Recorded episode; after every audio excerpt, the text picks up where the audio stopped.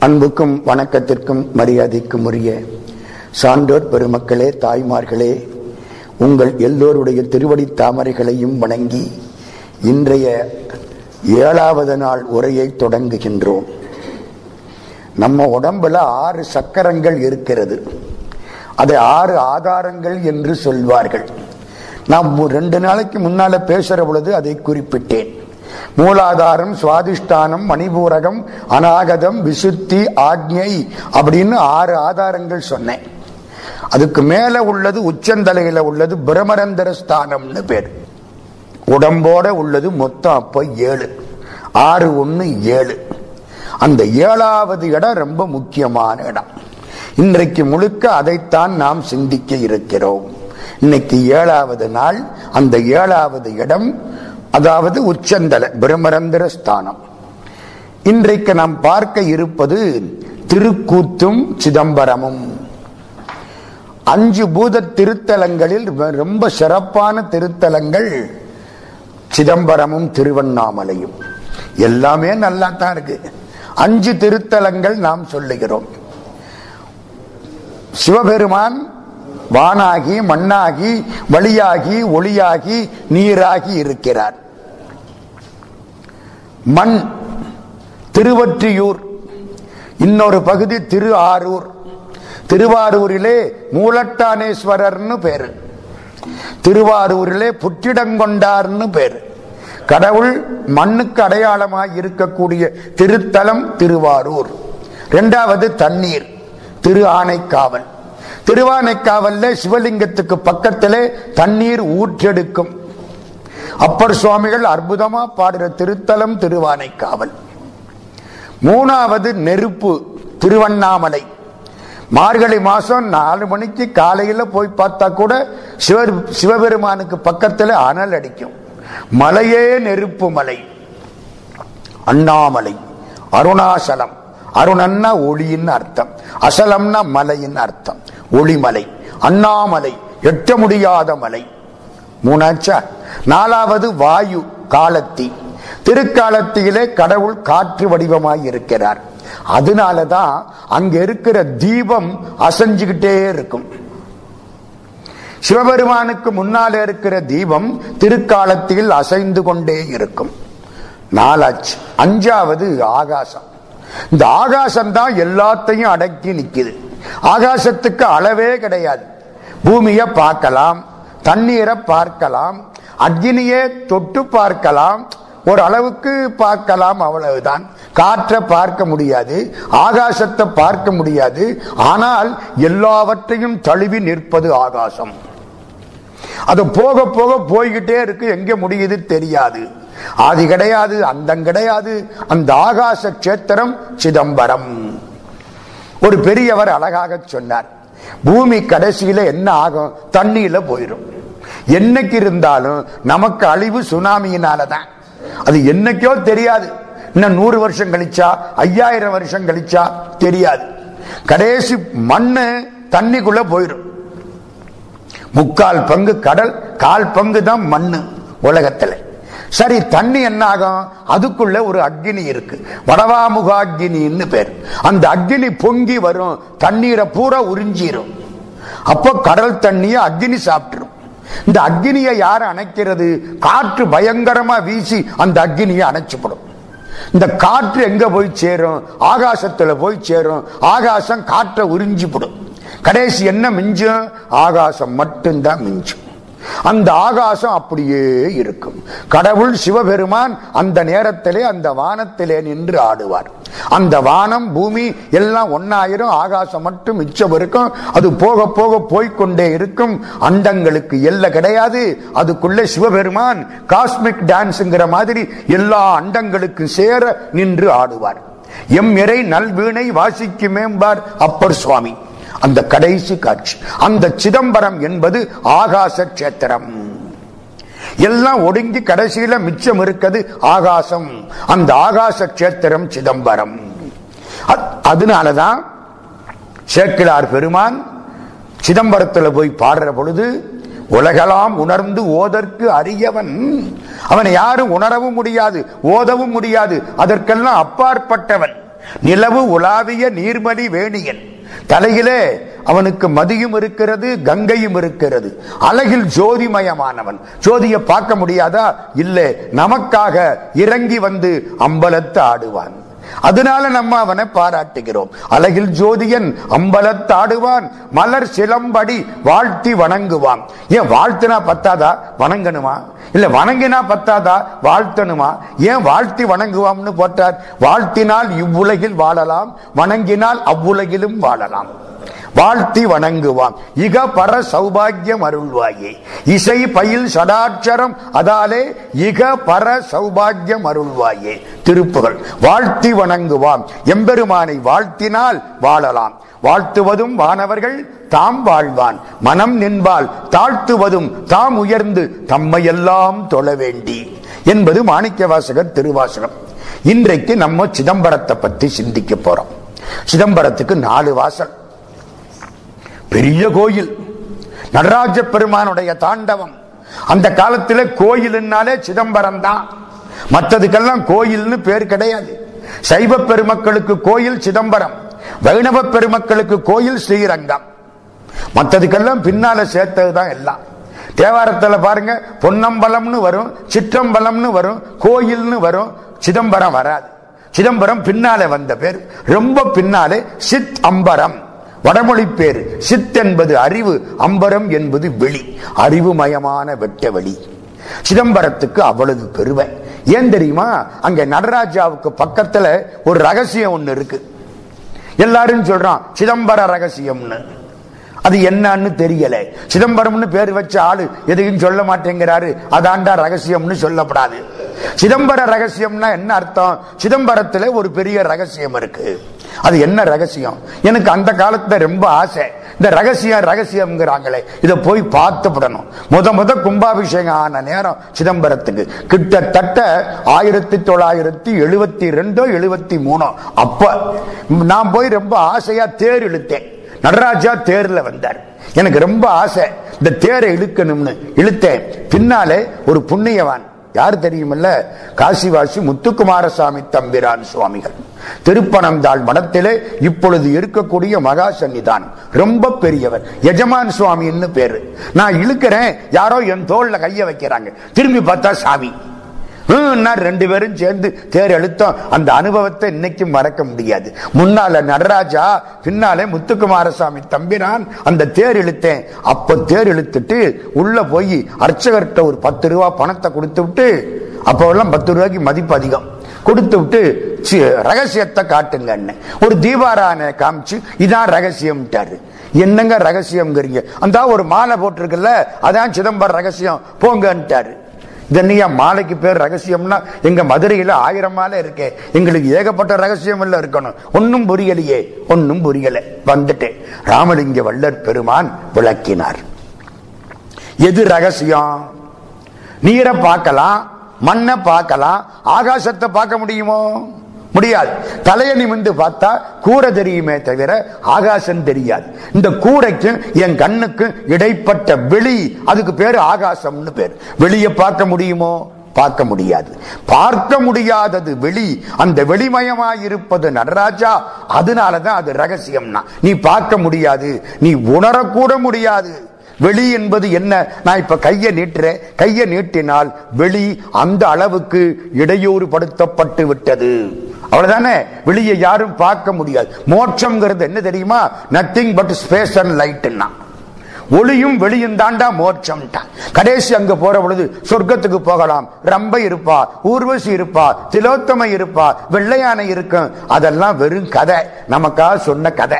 அங்க என்ன இருக்கும்? ராமலிங்க சுவாமி சொல்றார் ஒளியும் வெளியும் தாண்டா இருக்கும். மனசு நிம்மதியா இருக்கும். ஒளியில் விளைந்த உயர் ஞான பூதரத்து உச்சியின் மேல் அழியில் விளைந்ததோர் ஆனந்த தேனை அனாதியிலே வெளியில் விளைந்த வெறும் பாலை பெற்ற வெறுந்தனியை தெளிய விளம்பியவா முகமாருடை தேசிகனே. கந்தர் அலங்காரத்துல உள்ள பாட்டு வெறும் வெளி ஒளி அதுக்குத்தான் சொர்க்கம்னு பேர். அங்க எந்த கஷ்டமும் இருக்காது. அந்த வெளியும் ஒளியும் சிதம்பரத்தில் இருக்கு அதுதான் ரகசியம். இன்னொன்னு சொன்னார் சாமி. உரு அரு அரு உருன்னு கடவுளுக்கு மூணு வடிவம். சிதம்பரத்துக்கு போனா எதிர்த்தாப்புல நடராஜாவை பார்க்கலாம் அது உரு. ரகசியத்தை கேட்கலாம் அது அரு. பார்க்க முடியாது இல்ல கீழே சிவலிங்கம் இருக்கும். அது அரு உரு. சிவலிங்கம் உருவா இல்லையா? உருதா ஏதோ ஒரு வடிவம் இருக்கு. ஆனா பண்ணா அதான் தெரியல. அப்ப அருவும் உருவும் அரு உரு மூணையும் சிவலிங்கத்தை அங்க பார்க்கலாம். அதே மாதிரி திருப்பெருந்துறையிலையும் பார்க்கலாம். நம்ம சைவ சமயத்தில் மூணு கோயில்களுக்கு ராஜமரியாதை உண்டு. ஒரு கோயில் திருப்பெருந்துறை இன்னொரு கோயில் உத்தரகோசமங்கை மூணாவது கோயில் சிதம்பரம். இந்த மூணும் மாணிக்கவாசக பெருமானோடு மிகவும் சம்பந்தப்பட்டவை. என்ன பெருமை திருப்பெருந்துறைக்கு தெரியுமா? நீங்க எந்த கோயில்ல சைவ கோயில்ல திருப்பள்ளி எழுச்சி பாடினாலும் திருவாசகத்திலே மாணிக்க வாசக பெருந்தகை பாடிய அந்த திருப்பள்ளி எழுச்சியத்தான் பாடணும். நம்ம பதினெட்டாயிரத்தி முன்னூத்தி இருபத்தி நாலு பாட்டுல வேற எந்த திருப்பள்ளி எழுச்சியும் கிடையாது. திருமுறைகள்ல ஒரே திருப்பள்ளி எழுச்சி. பாடினது யாரு? மாணிக்க வாசக சுவாமி. போற்றி என் வாழ் முதல்லாகிய பொருளே புலர்ந்தது பூங்கலற்கணி துணை மலர் கொண்டு ஏற்றி நின் திருமுகத்தெமக்கருள் மலரும் எழில் நகை கொண்டு நின் திருவடி தொழுகோம் சேற்றிதழ் கமலங்கள் மலரும் தன்வயல் சூழ். திருப்பெருந்துரை உரை சிவபெருமானே ஏற்றுயர் கொடி உடையாய் எமை உடையாய் எம்பெருமான் பள்ளி எழுந்தருளாயே. எங்க பாடினாலும் திருப்பெருந்துறை உரை சிவபெருமானே தான் மாத்தி சிங்கப்பூர் உரை சிவபெருமானேன்னு பாட முடியாது. ஒன்னாய் போச்சா? ராத்திரி கோயில சாத்துற பொழுது சீரார் பவளங்கால் முத்தங்கயிராக ஏறாரும் பொற்பலகை ஏறி இனிதமர்ந்து நாராயணன் அறியா நாள் மலர்த்தாள் நாயடி ஏற்கு ஊராக தந்தருளும் உத்தரகோஷமங்கை. ஆரா அமுதின் அருள்தாள் இணை பாடி போரார்வேல் கண்மடவீர் பொன்னூசலாடாமோ. அம்பாளையும் சாமியையும் பள்ளி அறைகளை வச்சு ஊஞ்சல் பாட்டு பாடித்தானே முடிக்கிறான். இந்த திரு உத்தரகோஷமங்க பாட்டுத்தான் படிப்போம் சரி நம்ம ஊர்ல பல்லாண்டு பாடணும். பகவானுக்கு பல்லாண்டு பாடணும். பெரியாழ்வார் மதுரையில பல்லாண்டு பாடினார். சேந்தனார் சிதம்பரத்தில் பல்லாண்டு பாடினார். மண்ணுக தில்லை வளர்க நம் பக்தர்கள் வஞ்சகர் போயகல பொன்னின் செய் மண்டபத்துள்ளே புகுந்து புவனி எல்லாம் விளங்க அன்னநடை உமையாள் கோன் அடியோமுக்கு அருள் புரிந்து பின்னை பிறவி அறுக்க நெறிதந்த பித்தர்க்கு பல்லாண்டு கூறுதுமே. பாலுக்கு பாலகன் வேண்டி அழுதிட பார்க்கடல் இந்த விரான். மாலுக்கு சக்கரம் அன்று அருள் செய்தவன் மன்னிய தில்லை தன்னுள். ஆலிக்கு மந்தனர் வாழ்கின்ற சிற்றம்பலமே இடமாக. பாலித்து நட்டம். நட்டம்னா என்ன? லாப நஷ்டம் இல்ல பாலித்து நட்டம் நடனம். அதான் நட்டம். பாலித்து அந்த நடனத்தை பார்க்காத்து தான் நட்டம். நடனத்தை பார்த்தா லாபம். பாலித்து நட்டம் பயில வல்லானுக்கே அது என்ன பயில வல்லானுக்கே தினம் ஆடிக்கிட்டு இருக்கானா? விடாம ஆடிக்கிட்டு இருக்கானா? பயில்வது என்பது மீண்டும் மீண்டும் படிப்பது. பாலித்து நட்டம் பயில வல்லானுக்கே பல்லாண்டு கூறுதுமே. பல்லாண்டு யாருக்கு? சிதம்பரம் நடராஜாவுக்கு. தேர் இழுக்கிற பொழுது. அதனால இந்த மூணு ஊருக்கு ரொம்ப சிறப்பு. இன்னொரு சிறப்பு என்ன தெரியுமா? ஒரு ஆளு அமெரிக்காவிலேருந்து ரொம்ப நாளைக்கு முன்னால சிதம்பரத்துல வந்து ஏதோ கணக்கெல்லாம் போட்டு பார்த்தார். என்னென்னமோ கணக்கு போடுறாரு. அங்க உள்ளவங்களுக்கு புரியல. கடைசி அவர் சொன்னடமெல்லாம் கூட்டிட்டு போய் காமிச்சாங்க. நடராஜா எந்த இடத்துல இப்ப இருக்காரோ மூலஸ்தானம். அந்த இடத்துக்கு வந்து நின்று இதுதான் எது? உலகம் என்ற உருண்டையின் நடு புள்ளி இப்போ சிதம்பரத்தில் நடராஜா விக்கிரகத்தை எங்க வச்சிருக்கிறானோ அந்த இடம்னு கண்டுபிடிச்சார். ஏதோ ஒரு கணக்கு அவருக்கு. எப்படி கண்டுபிடிச்சாரு? உலகத்தினுடைய பரப்பளவு அதெல்லாம் எனக்கு தெரியாது.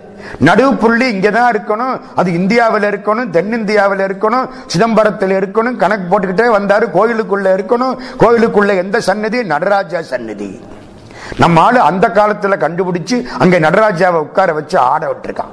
ஆட விட்டுருக்கானா? அவர் ஆடுறாரு நம்ம அதை சொல்றோம். இங்க சொந்த ஊர் தேவகோட்டை.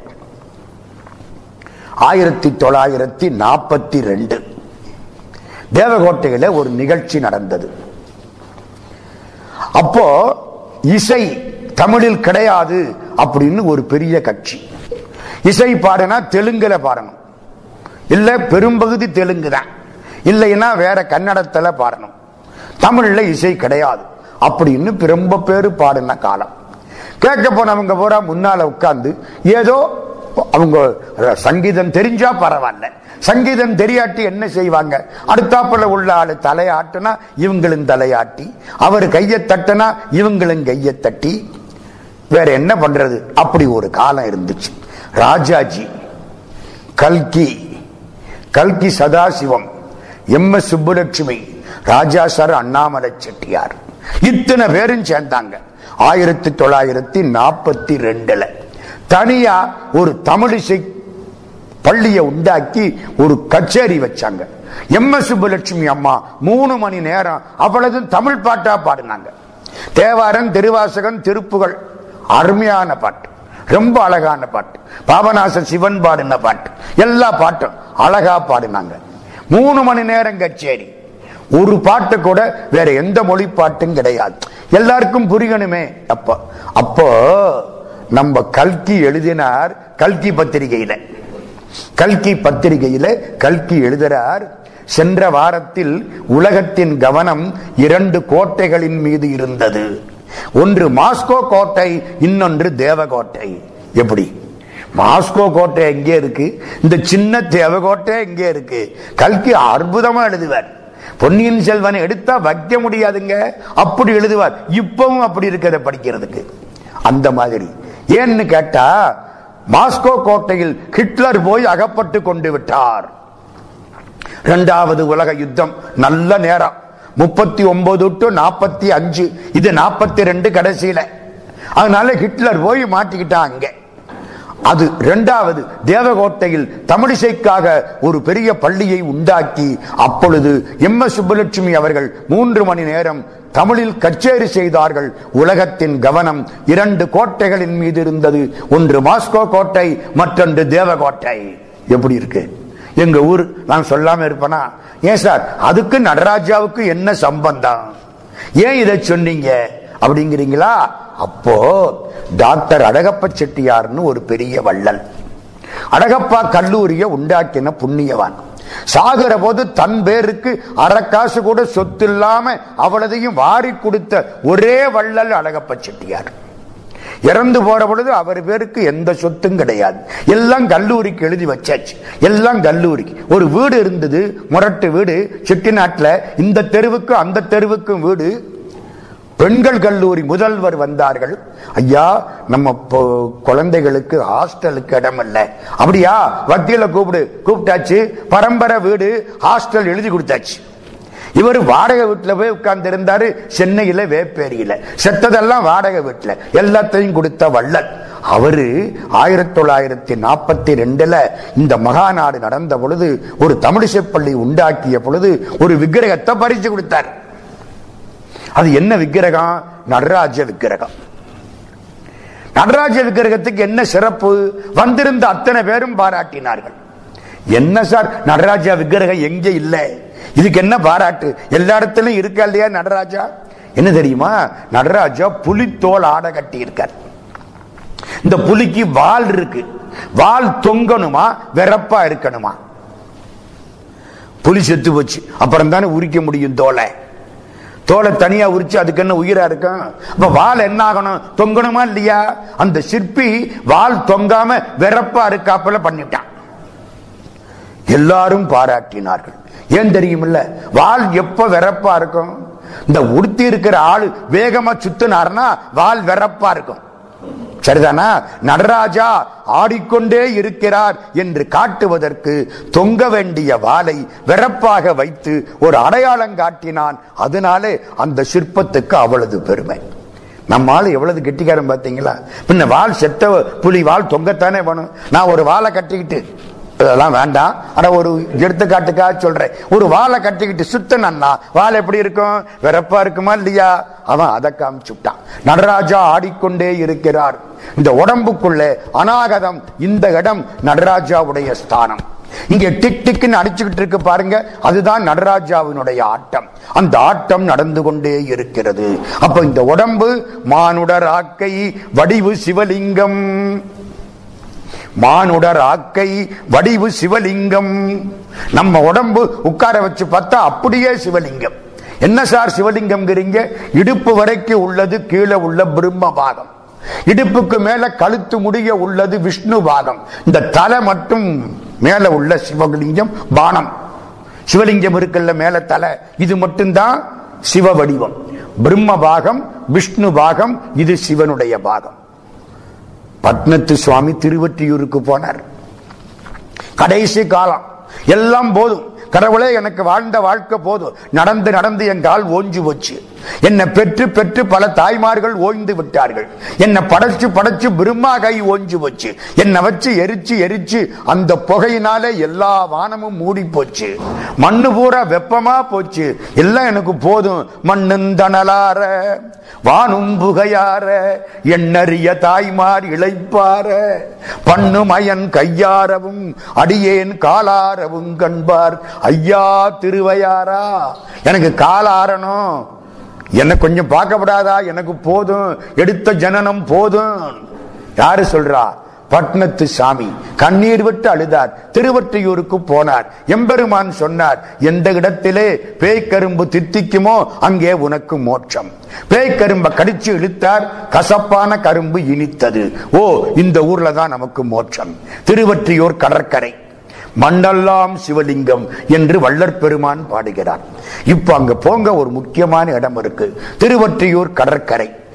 குழந்தைகள் விளையாடி கொண்டிருந்தார்கள். பட்னத்து சாமி பக்கத்துல போனார். என்னையும் விளையாட்டுல சேர்த்துக்கிறீங்களா? மனுஷன் மனசளவுல குழந்தையா மாறினா தான் வாழ்க்கை நிம்மதியா இருக்கும். இல்லைன்னா கஷ்டமா தான் இருக்கும். குழந்தை விளையாடுறார். சேர்த்துக்கிறேன். சாமி உனக்கு என்ன விளையாட்டு தெரியும்? எனக்கு பல விளையாட்டு தெரியும். உங்களுக்கு தெரியாத விளையாட்டு எனக்கு தெரியும். சித்து விளையாட்டு எனக்கு தெரியும். அது என்ன சாமி? இந்த பாரு குழிய தோண்டு என்ன உள்ள போடு இந்த ஷாடி இந்த மூடியை போட்டு மூடு நான் வேற இடத்துல வந்துடுவேன் அது எப்படி சாமி வருவேன் போடு பாப்போம். குழிய தோண்டி இவரை உள்ள போட்டு மேல ஒரு சால் அதை போட்டு மூடி விட்டாங்க. அஞ்சு நிமிஷம் ஆனா சாமி அங்க வந்து நிக்கிறாரு. சரியான விளையாட்டா இருக்கு. நமக்கு தெரியாத விளையாட்டு. ஆகா ரொம்ப சந்தோஷம். ராத்திரி போற விளையாண்டார் சாமி. ஒரு எட்டு மணி ஒன்பது மணி ஆச்சு. சாமி என்ன சொன்னார் தெரியுமா? ஏ எல்லாரும் வீட்டுக்கு போங்கப்பா மணி ஆகி போச்சு. ஒண்ணு செங்க என்ன மட்டும் கழுத்தாலம் புதைச்சிட்டு போங்க. திருவற்றியூர் கடற்கரை தோண்டினார்கள் புதைத்தார்கள். கழுத்து வரைக்கும் மண்ணுக்குள்ள தலை மட்டும் வெளியில. பிரம்ம பாகம் விஷ்ணு பாகம் எல்லாம் மண்ணுக்குள்ள. சிவபாகம் பானம் தலை மட்டும் வெளியில. புதைச்சாச்சு.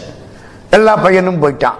ராத்திரி ஒரு ஒன்பதரை மணி. ஒரு பையன் அங்க இருந்து ஒரு சட்டியை தூக்கிட்டு ஓடி வந்தான்.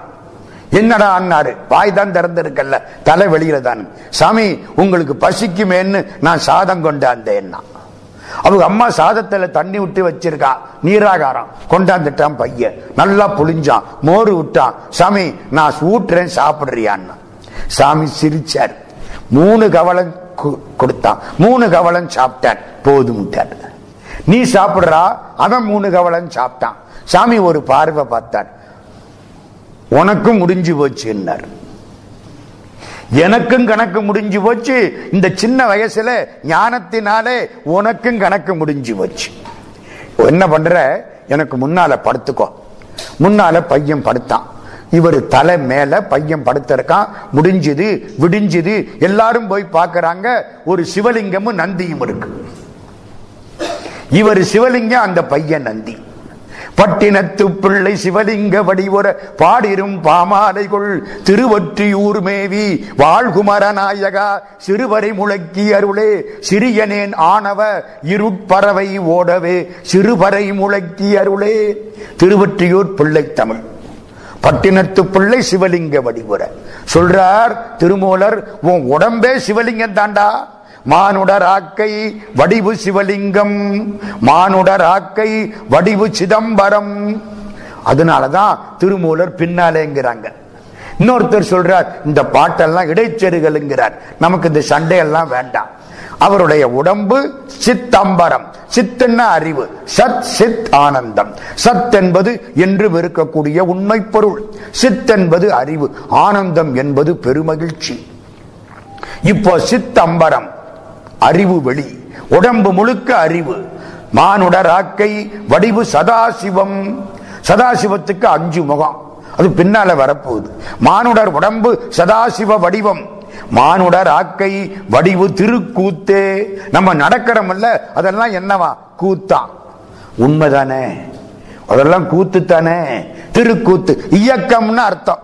மூமெண்ட் இருக்கணும்னா நடராஜா ஆடணும். நடராஜா நின்னுட்டா நம்ம எல்லாரும் அப்படியே விரைச்சபடிக்கு நிற்போம் இமயமலையில பனியில ஏதாவது கொண்டே உள்ள போட்டா விரைச்சபடிக்கு நிக்குமா? அது மாதிரி தான் நம்மளும் நிக்கணும்.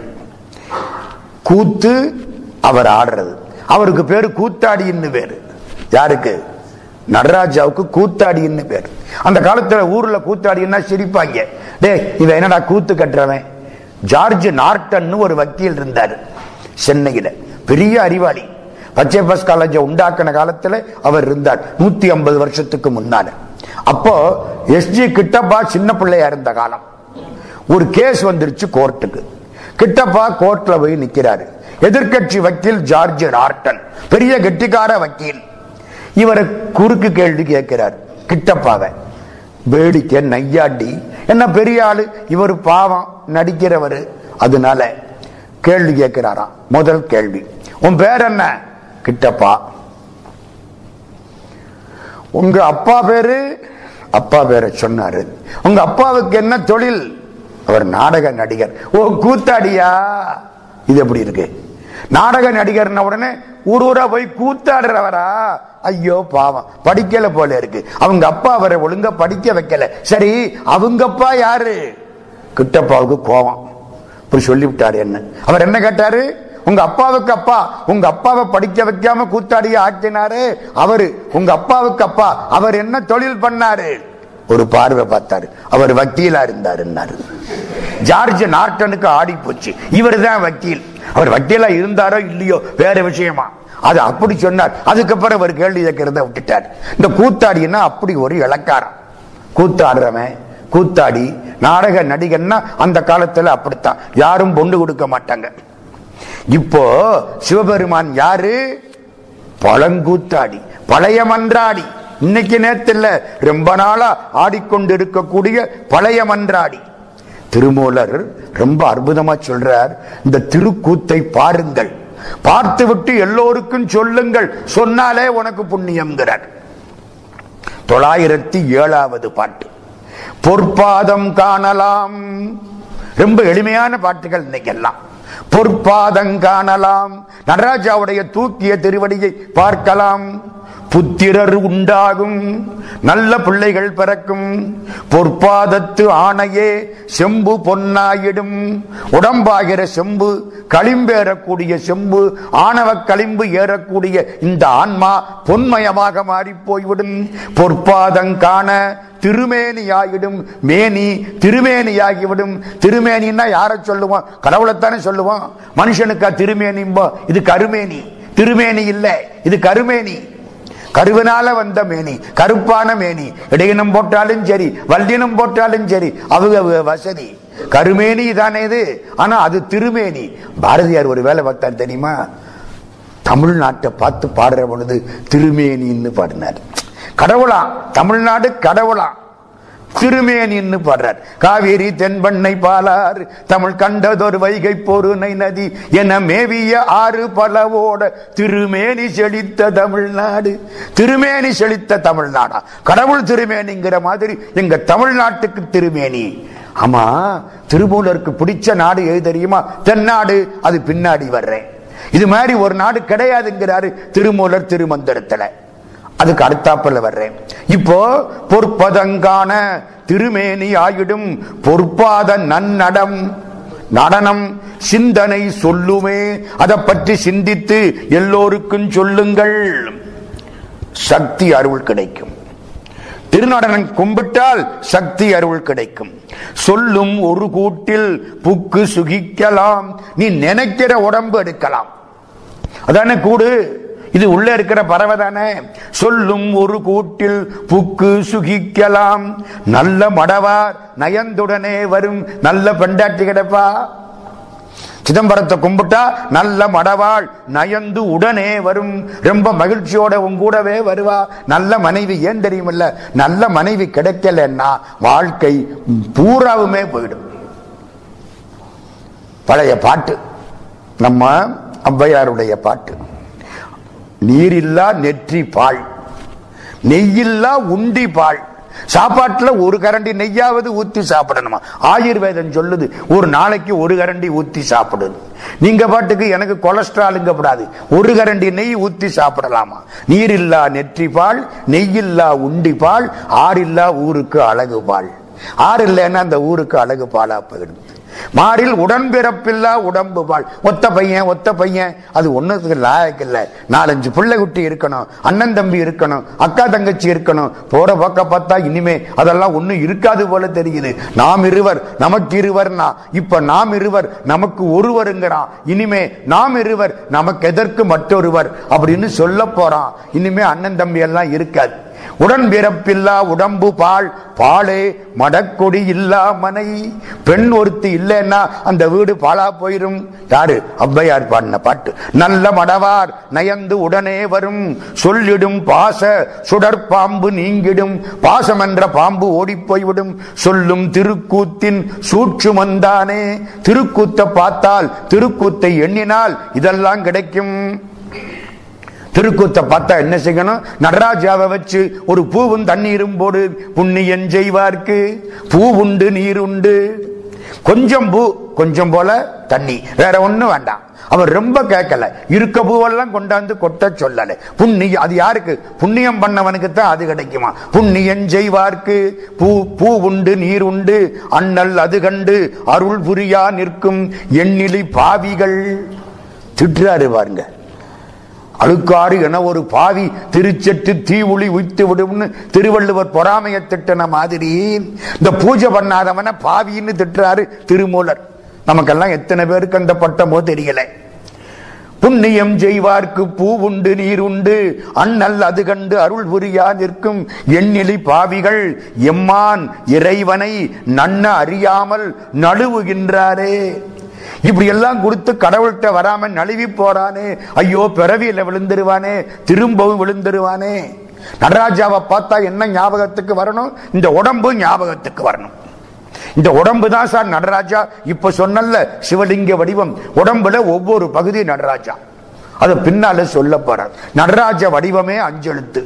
நடராஜா எங்க இருக்காருன்னு சொன்னேன்? இதுக்குள்ளதான் உட்கார்ந்து இருக்கார் வேற எங்கேயும் கிடையாது. இதுக்குள்ள உட்கார்ந்து இருக்கார் கொப்பூலுக்கு கீழே அக்னி மண்டலம் கொப்பூலுக்கு மேல அந்த பூர்வ மத்திய ஸ்தானம் வரைக்கும் சூரிய மண்டலம் பூர்வ மத்திய ஸ்தானத்தை தாண்டி போனா சந்திர மண்டலம். எம்பெருமான் இருப்பது இதயத்தில். அநாகத ஸ்தானம் அதுக்கு ராஜா நடராஜா. இங்கதான் ஆடிக்கொண்டிருக்கிறார். அதுக்காகத்தான் விபூதி எங்க பூசணும் இங்கேயும் பூசி வைக்கிறோம் அவருக்கும் சேர்ந்து இருக்கட்டுமேன்னு. அவரை பார்த்தா என்ன தெரியணும்? இது ஒரு கோயில். இதுவும் கோயில் அதுவும் கோயில். வெளியில பார்க்கிறது படமாடும் கோயில். இது நடமாடும் கோயில். அவ்வளவுதானே? அதுக்கு ஒரு பாட்டு இதுல வைக்கிறார். நீ படமாடும் கோயிலுக்கு கொடுத்தா அது நடமாடும் கோயிலுக்கு வராது. நடமாடும் கோயிலுக்கு கொடுத்தா படமாடும் கோயிலுக்கு வரும். என்ன சார் என்னமோ ஒரு மாதிரியா இருக்கு. நடமாடும் கோயில் நீங்களும் நானும். படமாடும் கோயில் நம்ம கோயில். ஒரு படத்தை வச்சு கும்பிடுறோம். ஒரு விக்கிரகத்தை வச்சு கும்பிடுறோம். கோயிலுக்கு கொடுத்தா தனி மனுஷனுக்கு வராது. ஒரு மனுஷனுக்கு சோறு போட்டின்னா அது கடவுளை போய் சேரும். அது எப்படி சார்? நான் ஒரு சின்ன கதை சொல்றது உண்டு. முன்ன சொல்லி இருப்பேன் இந்த செய்திக்காக சொல்றேன். பழனியில ஒருத்தர் ஆயிரம் வாழைப்பழம் வாங்கினார். வாங்கி பழனி ஆண்டவனுக்கு அபிஷேகம் பண்ண ஏற்பாடு பண்றார். அவர் இருக்கிறது கோயம்புத்தூர்ல. கோயம்புத்தூர்ல வாங்கினாரா? இந்த பழனிக்காரர் ஒரு அவரால் அன்னைக்கு வர முடியல. ஒரு கணக்க பிள்ளைய விட்டு ஆயிரம் வாழைப்பழத்தை எடுத்துக்கிட்டு போன்ட்டார். கோயம்புத்தூர்ல இருந்து அந்த காலம் வண்டி கட்டி கணக்க பிள்ளை ஆயிரம் வாழைப்பழத்தை எடுத்து போட்டு பழனிக்கு வந்துகிட்டு இருக்கார். பழனி ஆண்டவனுக்கு அபிஷேகம் பண்ணணும். ஆயிரம் வாழைப்பழம் திண்டுக்கல் சிறுமலை பழம் அபிஷேகம் பண்ணணும். ரொம்ப சின்னதா இருக்கும் ரொம்ப அருமையா இருக்கும் அதுல அந்த அந்த பஞ்சாமிர்தம் பண்ணனா ஒரு மாசம் இல்ல ஆறு மாசத்துக்கு நல்லா இருக்கும். பிரிட்ஜில் வைக்காம. அப்படிப்பட்ட பழங்கள் வாங்கி கொண்டுகிட்டு வரார். பொள்ளாச்சி தாண்டி உடுமலைப்பேட்டை தாண்டி மடத்துக்குளம் தாண்டி எது தூரத்துல பழனி மலை தெரியுது. மாட்டு வண்டி வண்டி வந்துகிட்டு இருக்கு அந்த காலம்.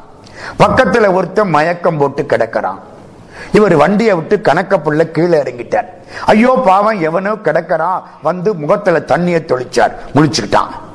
பார்க்கிறார் புரிஞ்சு போச்சு. அவனுக்கு என்ன வியாதின்னு புரிஞ்சு போச்சு. என்ன வியாதி? வியாதி இல்ல பிணி. நமக்கு வர்ற பிணி. என்ன பிணி? காலம்பரை அஞ்சு மணிக்கு வரும் ஒரு கப் காப்பியை ஊத்துவோம்.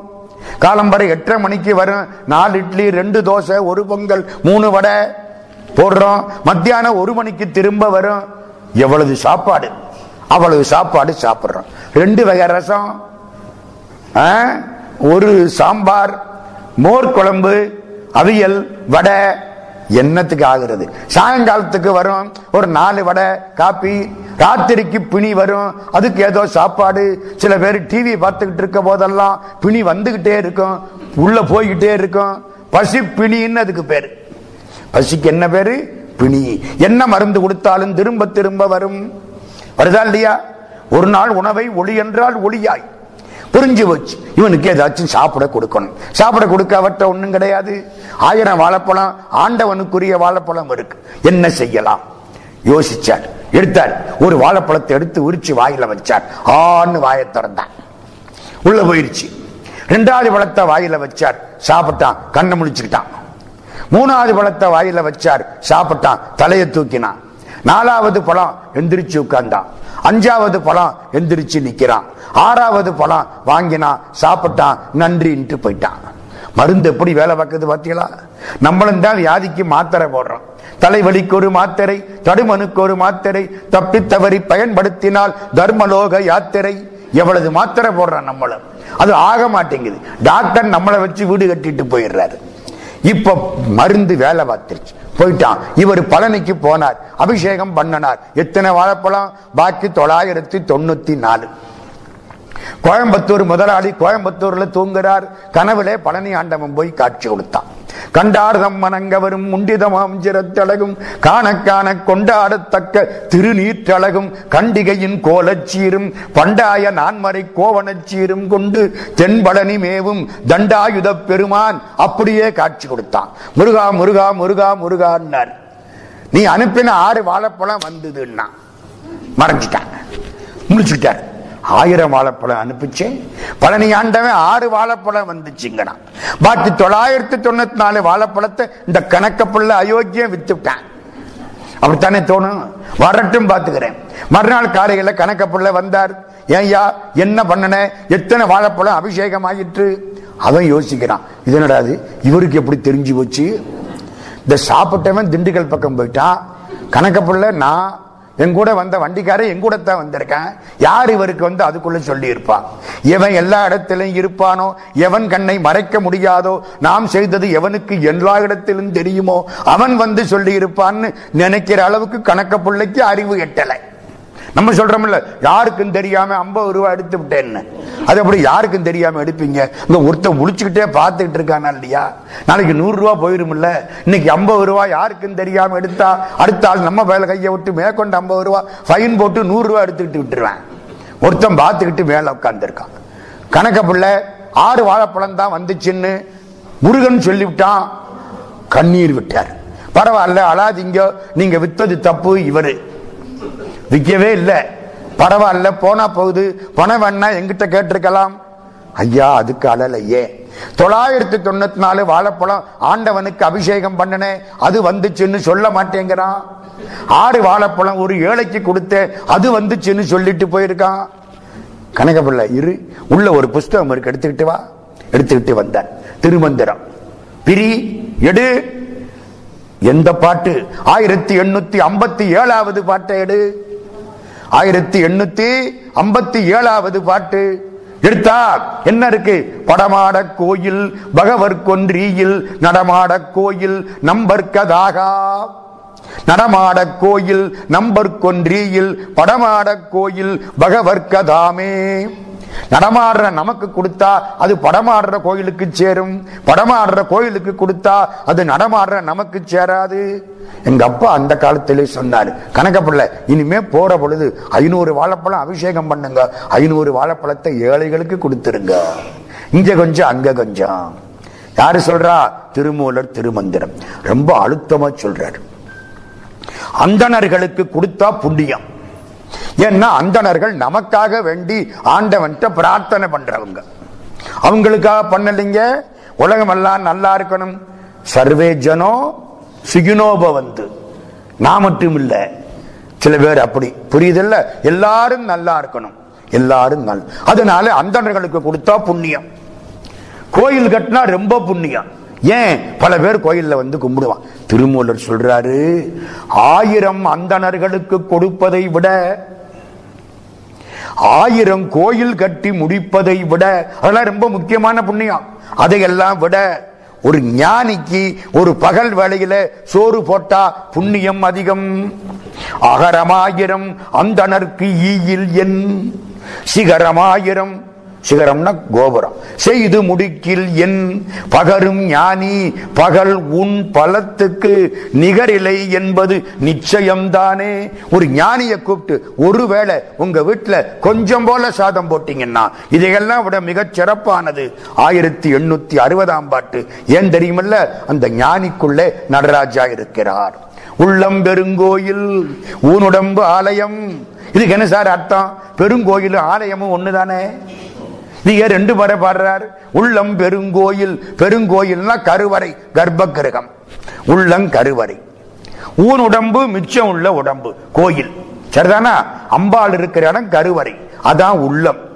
மத்த இடமெல்லாம் ஊன் உடம்பு உள்ளம் பெருங்கோயில் ஊன் உடம்பு ஆலயம் வள்ளல் பிரானார்க்கு வாய் கோபுர வாசல். ஆண்டவன் இங்கேதான் இருக்கிறான். வாய் தான் அவனுக்கு கோபுர வாசல். ஆண்டவன் எங்க இருக்கான்? நெஞ்சில் இருக்கான். நடராஜாவா இருக்கிறான். ஆமா கோபுர வாசல்னா நந்தி வேணுமே. நாக்குத்தான் நந்தி.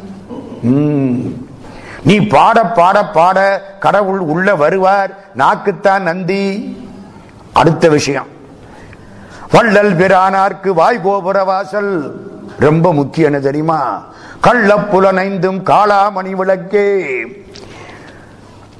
அழகான பாட்டு. உள்ளம் பெருங்கோயில் ஊனுடம்பு ஆலயம். வள்ளல் பெறானார்க்கு வாய் கோபுரவாசல் தெள்ளத் தெளிந்தார்க்கு ஜீவன் சிவலிங்கம். இந்த ஜீவன் தாண்டா சிவலிங்கம். அப்புறம் வெளியே போய் எங்க தேடுற? உள்ளுக்க பாரு தேடி கண்டு கொண்டேன். திருமாலோடு நான் முகனும் தேடி தேடனா தேவனை என் உள்ளே தேடி கண்டு கொண்டேன் அப்பர் சுவாமி வார்த்தை. உள்ளம் பெருங்கோயில் ஊனுடம்பாளையம் வள்ளல் பிரானார்க்கு வாய் கோபுர வாசல் தெள்ளத் தெளிந்தார்க்கு ஜீவன் சிவலிங்கம் கள்ளப்புலன் ஐந்தும் திருட்டுத்தனம் பண்ற மெய்வாய் கண் மூக்கு செவி ஐந்தும் காளாமணி விளக்கு எரியக்கூடிய தீபங்களாக மாறி போய்விடும். அதனால மறந்துடாதே. ஏன் சார்? நானும் ஊர்ல இருக்கேன். மனுஷனை பார்த்தா மனுஷன் தான் தெரிகிறான் நீங்க என்ன மனுஷனுக்குள்ள கடவுள் இருக்கிறாருங்கிறீங்க? நடராஜா இருக்கிறாருங்கிறீங்க? தெரிய மாட்டேங்குதே. அதுக்கு ஒரு காரணம் இருக்குங்கிறார் திருமூலர். நடந்து வர்றவன் பூரா நடராஜான்னு நினைக்கணும். நினைப்போமா? நினைக்க மாட்டான். ஏன் மரத்தை மறைத்தது மாமத யானை. மரத்தில் மறைந்தது மாமத யானை. பரத்தை மறைத்தது பார்முதல் பூதம். பரத்தில் மறைந்தது பார்முதல் பூதம். அப்படின்னு என்ன அர்த்தம்? ஒரு ஆளு தேக்கு மரத்துல யானை பண்ணி வச்சிருந்தான். ஒரு ஆள் அந்த பக்கம் போனான். தடவி தடவி பார்த்தான். என்ன மாதிரி ஒருத்த யானை ரொம்ப அழகா இருக்குன்னா எனக்கு மரம் தெரியல. ஒரு ஆசாரி அந்த பக்கம் வந்தார் தடவி பார்த்தார். தேக்கு மரம் நல்லா வலுவழுந்து இருக்குன்னார் அவருக்கு மரம் தெரிஞ்சது யானை தெரியல. எனக்கு யானை தெரிஞ்சது மரம் தெரியல. மரத்தை மறைத்தது மாமத யானை. மரத்தில் மறைந்தது மாமத யானை. பரம ஞானிகள் கடவுளை பார்த்தார்கள். உலகம் தெரியல. நான் உலகத்தையே பார்க்கிறேன். கடவுள் தெரியலே. பரத்தை மறைத்தது பார்முதல் பூதம் பரத்தில் மறைந்தது பார்முதல் பூதம். விவேகானந்த சாமியுடைய பாட்டி விவேகானந்தருக்கு பக்கத்தில் இருந்தவனை பார்த்து சொன்னாலா என் பேரன் அநியாயமா ஒரு சன்னியாசி ஒரு பைத்தியக்காரன் போய் மாட்டிக்கிட்டான்னு. யாரு பைத்தியக்காரன்? பகவான் ராமகிருஷ்ணர். ஒரு பைத்தியக்காரன் போய் மாட்டிக்கிட்டான் என் பேரன் இந்த பைத்தியக்காரனுக்கு என்ன தெரியும்? ஒன்னும் தெரியாது உலகம் தெரியாது பொண்டாட்டி பிள்ளை இல்ல ஒரு பணம் சம்பாதிக்க தெரியாது ஒரு பதவிக்கு போக தெரியாது தன்னை விளம்பரப்படுத்திக்க தெரியாது ஒன்னும் தெரியாது கடவுளைத்தான் தெரியும் நமக்கு எல்லாம் தெரியும். அவன் கையெழுத்த நான் போடுவேன். அந்த அளவுக்கு தெரியும். ஆனால் கடவுளைத்தான் தெரியாது. பார்த்தீங்களா எது தெரியணுமோ அது தெரியல. அவருக்கு எது தெரியணுமோ அது தெரிஞ்சது. மற்றதெல்லாம் வேண்டாம்.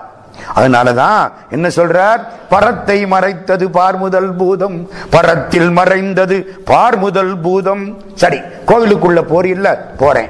முப்பொருள் உண்மைங்கிற. முப்பொருள் என்ன? பதி பசு பாசம். கோவிலுக்குள்ள போறியே? இந்த மூணும் இருக்கா? இருக்கு. உள்ள இருக்க சிவலிங்கம் தான் பதி. நந்தி இருக்குல்ல? அதுதான் பசு. பலிபீடம் இருக்குல்ல அதுதான் பாசம் அட சைவ சித்தாந்தம் பதிபசு பாசம் அப்படியே கோயிலுக்குள்ள இருக்க. திருமூலர் சொல்றார் ஆய பதிதான் அருட்சிவலிங்கமாம். ஆய பசுவும் அடலேறு என நிற்கும். ஆய பலிபீடம் ஆகும் நற்பாசமாம். ஆய அரண்நிலை ஆய்ந்து கொள்வார்கட்கே இது ரெண்டாயிரத்தி நானூத்தி பதினொன்னாவது பாடல். இப்போ நம்ம நேரடியா நடராஜாவுக்கு பக்கத்துல வந்துட்டோம். அவரை பத்தி நிறைய பேசணும். நடராஜாவுடைய தரிசனத்தை பார்த்தா எப்படி இருக்கும்? ரொம்ப இனிப்பா இருக்கும். எப்படி இனிப்பா இருக்கும்? அந்த காலத்துல பாதைகள் நடந்து போற பொழுது புளிய மரம் ரெண்டு பக்கத்துல இருக்கும். அப்படியே புளி காய்ச்சி தொங்கும். இவனுக்கு எப்படி இருக்கும்? அதை பார்த்த உடனே நாக்கிலே எச்சில் ஊறும். அந்த காலம் புளிய மரம். புலி கண்டவர்க்கு புனல் ஊறுமா போல். புளிய மரத்தை பார்த்தவனுக்கு வாயிலே எச்சில் ஊறுவது போலே கழிக்கும் திருக்கூத்து. கண்டவர்க்கெல்லாம் துளிக்கும் அருட்கண்ணீர் சோர் நெஞ்சு உருக்கும் ஒளிக்குள் ஆனந்தத்து அமுதூறும் உள்ளத்தே. புளிய பார்த்த உடனே எப்படி நாக்கிலே எச்சில் ஊறுதோ சாப்பாட்டு ராமனுக்கு? அது மாதிரி கடவுளை பார்த்த உடனே நடராஜாவுடைய திருக்கூத்த பார்த்த உடனே கண்ணீர் துளிக்கும் நெஞ்சு உருகும் ஆனந்தத்து அமுது ஊறும். ரெண்டாயிரத்தி எழுநூத்தி எழுபத்தி எட்டாவது பாட்டு. இப்போ நம்ம நடராஜாவை பார்க்கிறோம். இத்தனை நாளா அவர் நம்மளை பார்த்துக்கிட்டு இருந்தார். இன்னைக்கு தான் நம்ம அவரை பார்க்கிறோம். ஆறு ஆதாரம் தாண்டி ஏழாவது இடத்துக்கு வர்ற அன்னைக்கு நடராஜாவை பார்க்கிறோம். இந்த பாருங்க நடராஜா எப்படி தோற்றம்? திருமூலர் திருமந்திரம். ஏகப்பட்ட பாட்டு கொற்றார் மழையா கொற்றார் திருந்து நல் சி என்று உதறிய கையும் இந்த துடி வச்சிருக்கிறார்ல. உடுக்க அந்த கை உதறிய கை அது சி. அருந்தவர் வா என்று அனைத்த மலர்க்கையும் இடது கை. வான்னு கூப்பிடுதான் எல்லாரையும். அந்த கை வா. பொருந்தில் இமைப்பிலி அவ் என்ற பொற்கையும் அபயகரம் காட்டுறார். நான் இருக்கேன் காப்பாத்தனேன் அந்த கை யாவா? ஒரு கையில தீ வச்சிருக்கார்.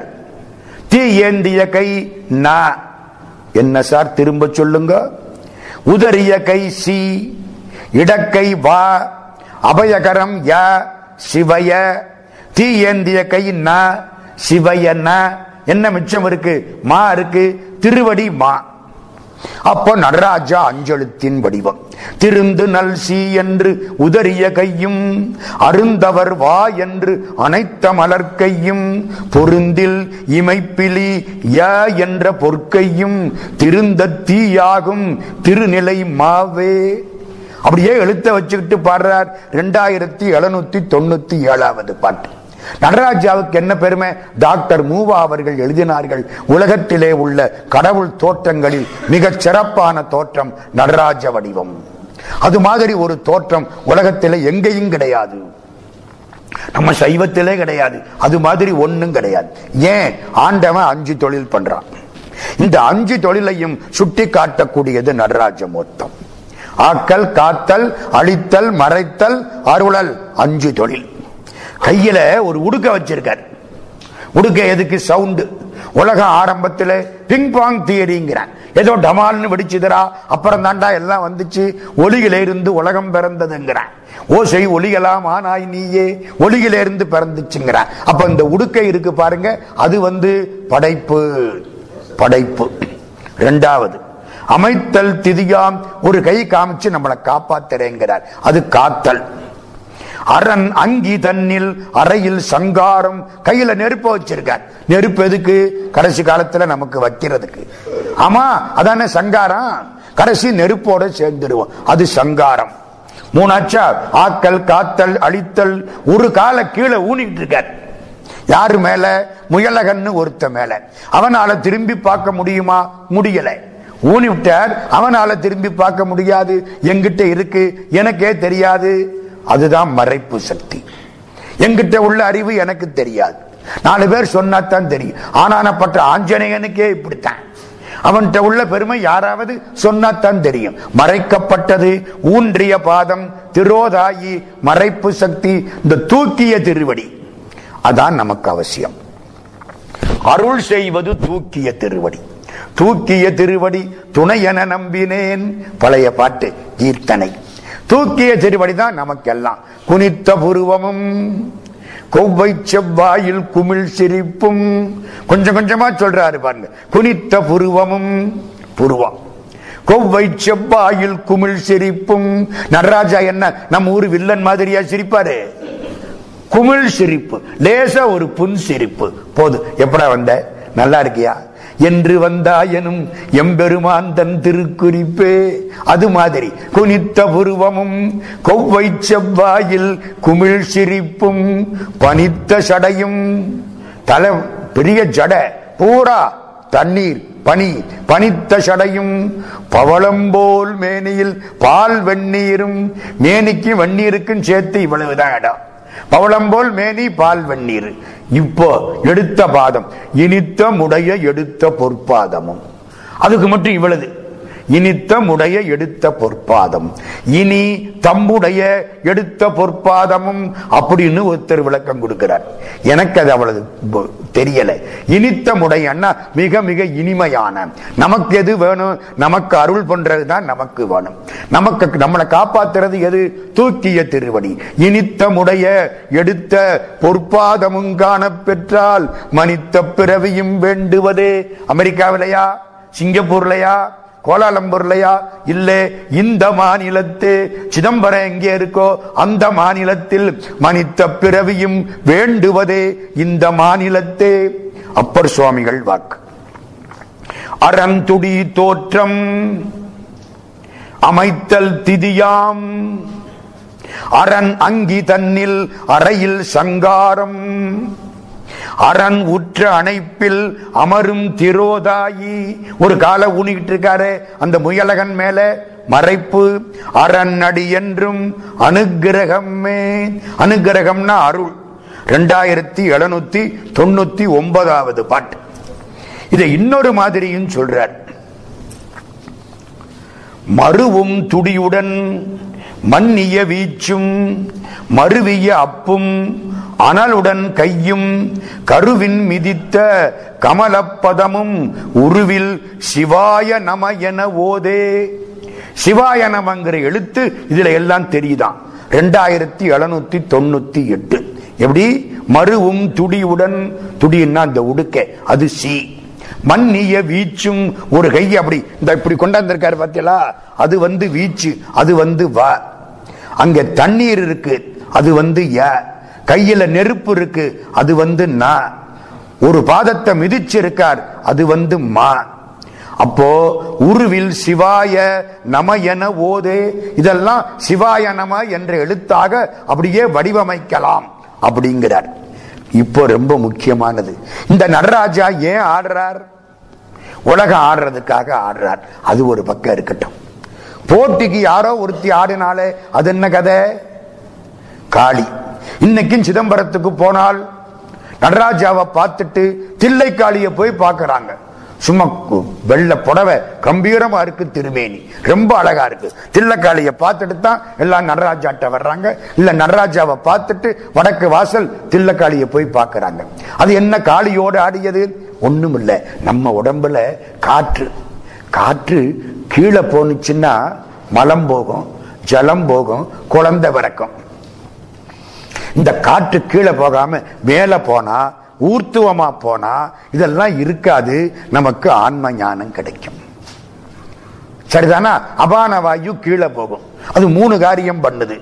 மலத்தை தள்ளுது ஜலத்தை தள்ளுது குழந்தை உண்டாகிறதுக்கு நம்ம உடம்புல இருந்து சக்தியை தள்ளுது. இதெல்லாம் குழந்தை உண்டாயிரும். நம்ம மாட்டிக்கிடுவோம் அதிகரிக்க அதிகரிக்க உடம்புக்கு சரியில்லை. இதை மாற்றி மேலே தூக்கி இந்த காற்றை மூலத்து வாரத்தை முக்காரம் விட்டுரு. மேலை துவாரத்தின் மேல் மனம் வைத்திரு. அப்படி காற்றை மேலே அனுப்பியாச்சுன்னா இந்த ஆன்மா மேலே போயிடும் ரொம்ப சந்தோஷமா இருக்கலாம். காளி என்பது கீழே செல்லக்கூடிய வேகமான காற்று. உலக இன்பங்களுக்கெல்லாம் காரணம் அது வேணும். இவர் என்ன பண்றார்? அவளோட போட்டி போட்டு ஆடி ஊர்த்துவ தாண்டவன் காலை மேல தூக்குறார். காலுன்னா காற்று. காலை மேல தூக்குறாருன்னா காற்றை மேல தள்ளி விடுறதுன்னு அர்த்தம். மூலாதாரத்தின் மூண்டழுகனலை காலால் எழுப்பும். கால்னா காற்றுன்னு அர்த்தம். காளியோட ஆடுறார். உங்களுக்கெல்லாம் ஒரு கதை தெரியும் எல்லாருக்கும். ரெண்டு பேரும் ஆடுனாங்களாம். ஆடுற பொழுது போட்டிக்கு காளி அதே மாதிரி ஆடுனாலாம் இந்த சிவபெருமான் என்ன பண்ணாரு? திடீர்னு காலை மேல தூக்கி ஆடிவிட்டார்.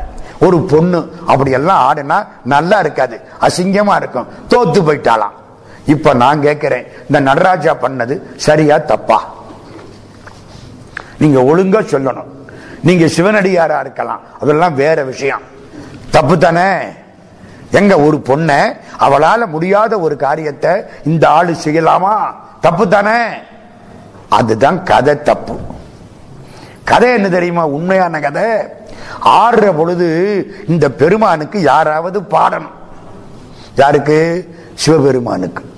பாட்டுக்கள்லாம் ராகம் இருக்கு. ஒவ்வொரு முகத்துக்கும் ஒவ்வொரு ராகம் இருக்கு. இப்ப சொல்ல போறேன்.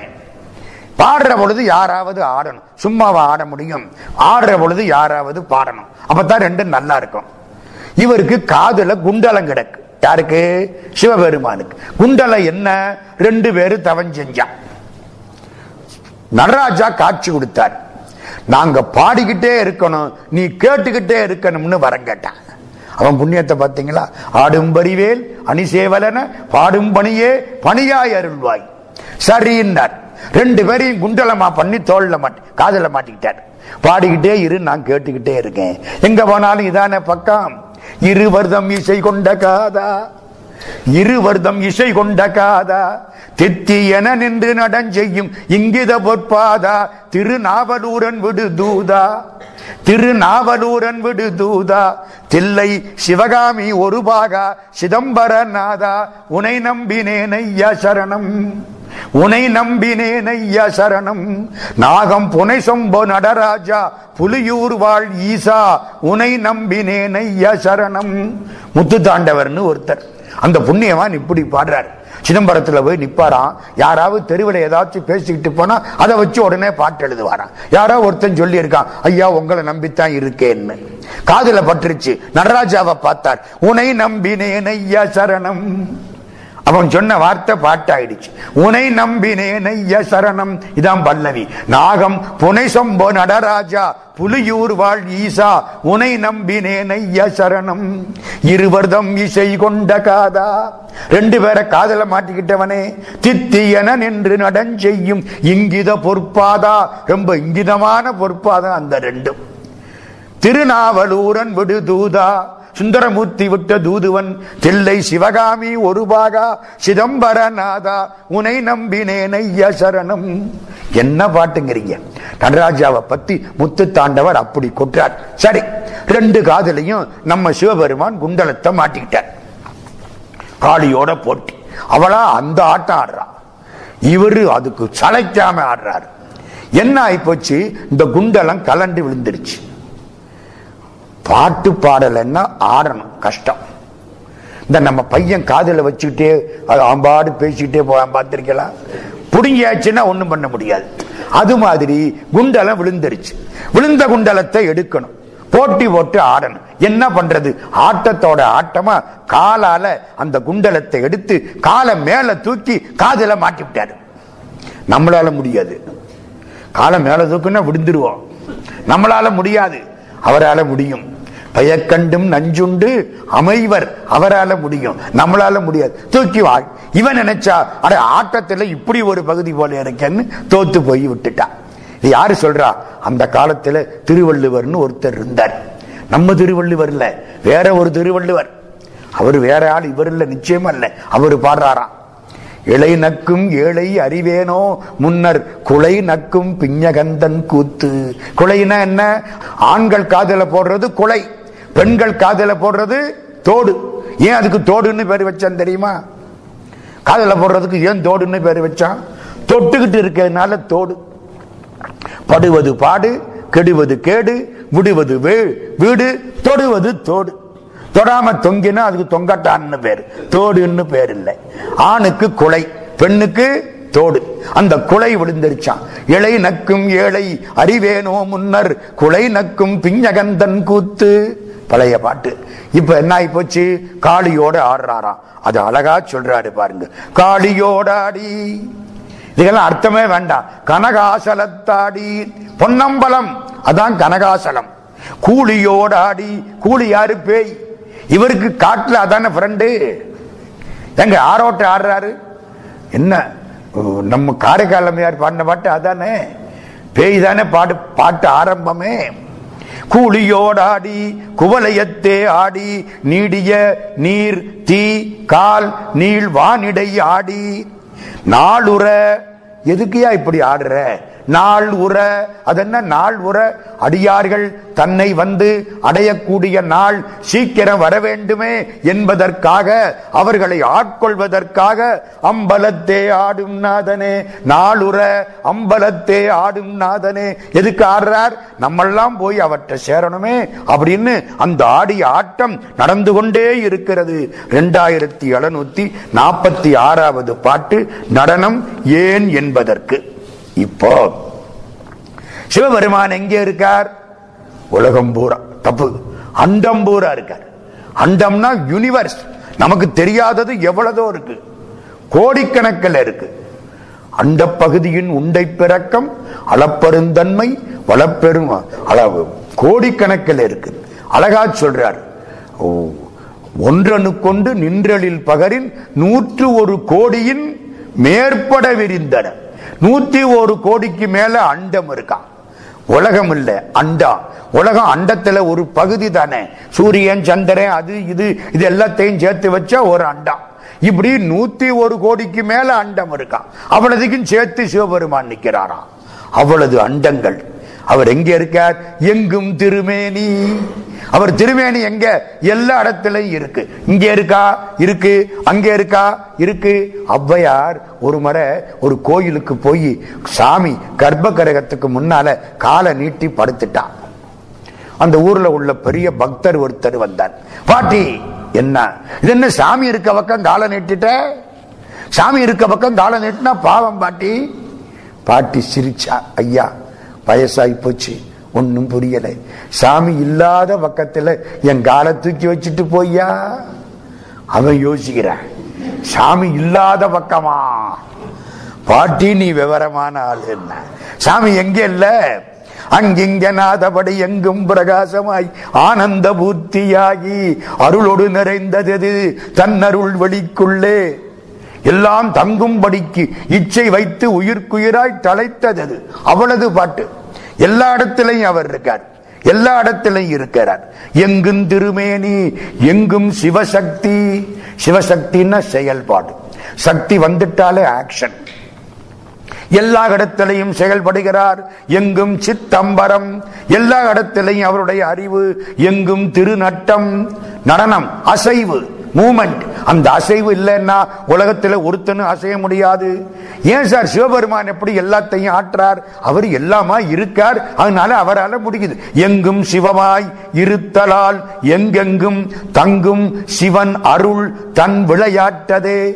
அவனுடைய அருள் சக்தி இப்படி எல்லாம் ஆடுது. எல்லா இடமும் சிவபெருமான். காக்கை சிறகினிலே நந்தலாலா உன்னை காணும் இன்பம் தோன்றுதையே நந்தலாலா. பார்க்கும் மரங்கள் எல்லாம் நந்தலாலா உந்தன் பச்சை நிறம் தோன்றுதையே நந்தலாலா. கேட்கும் மொழியிலெல்லாம் நந்தலாலா உந்தன் கீதம் இசைக்குதையே நந்தலாலா. ஒரு நிமிஷம் நிறுத்தனா. தீக்குள் விரலை வைத்தால் நந்தலாலா உன்னை தீண்டும் இன்பம் தோன்றுதடா நந்தலாலா. பாரதி எல்லா இடத்திலையும் கடவுள் எங்கும் திருவேணி கேட்கும் எல்லா இடத்திலையும் உன் கீதம் இசைக்கிறது. பார்க்கக்கூடிய எல்லாத்திலையும் நீ இருக்கிறாய். ஓய்வில்லாத விளையாட்டு அழகிலா விளையாட்டு. பாரதிதாசன் பாடினார்ல எங்கெங்கு காணினும் சக்தி எடா தம்பி ஏழு கடல் அவள் வண்ணமடா. ஒரு காலத்துல பாரதிக்கு தாசனா இருந்த பொழுது பாருங்க நல்ல பாட்டுக்கள்ல இதுவும் ஒண்ணு. அப்படி பாடுந்தார் எல்லாம் அவனுடைய செயல். இப்போ கூத்துக்குள்ள போறேன். எத்தனை வகையான கூத்து? இதான் அடிப்படை இன்னைக்கு. அஞ்சு கூத்து. அஞ்சு ஊர். அஞ்சு செயல். அஞ்சு எழுத்து. முதல்ல அந்த அஞ்சு ஊரை லேசா பார்த்துருவோம். என்னென்ன அஞ்சு ஊர். ஆக்கல் காத்தல் அழித்தல் மறைத்தல் அருளல்னு அஞ்சு செயல். இந்த இந்த செயல் வரிசையிலே போறேன். முதல்ல ஆக்கல் திருநெல்வேலி. படைப்பு நெல்லு படைப்பு. திருநெல்வேலி எல்லாருக்கும் தெரியும். அங்கே உள்ள சபைக்கு தாமிர சபைன்னு பேர். இந்த சபைகள் அஞ்சு சபை. தமிழ்நாட்டில் அஞ்சு சபை. சபையை கூட சொல்லிடுறனே. ஒன்னு திருவாலங்காடு. திருவாலங்காடு ரத்தின சபை. திருவாலங்காடு எங்க இருக்கு? நம்ம சென்னைக்கு பக்கத்துல அரக்கோணத்துல இருந்து ரொம்ப பக்கம் திருவாலங்காடு. காரைக்கால் அம்மையார் இருக்கக்கூடிய திருத்தலம். காரைக்கால் அம்மையார் பாட எம்பெருமான் ஆட அந்த இடம் திருவாலங்காடு. அதுக்கு பேர் ரத்தின சபைன்னு பேர். ரத்தினம் மணிகளில் ஒன்று ரொம்ப விலை. மனுஷனால அதை வாங்க முடியல. கடவுள் பார்த்தார் ஐயோ பாவம் இவனால வாங்க முடியல. கொஞ்சம் இறங்கி வருவோம். ரத்தினத்தை விட கொஞ்சம் விலை குறைஞ்சது தங்கம். தங்கத்துக்கு வந்தார். பொன்னம்பலம் சிதம்பரம். சிதம்பரம் தங்கம் பொன்னம்பலம். இவனால அதையும் வாங்க முடியல மனுஷனால. இன்னும் கொஞ்சம் இறங்கினார். மதுரைக்கு வந்தார் வெள்ளியம்பலம்.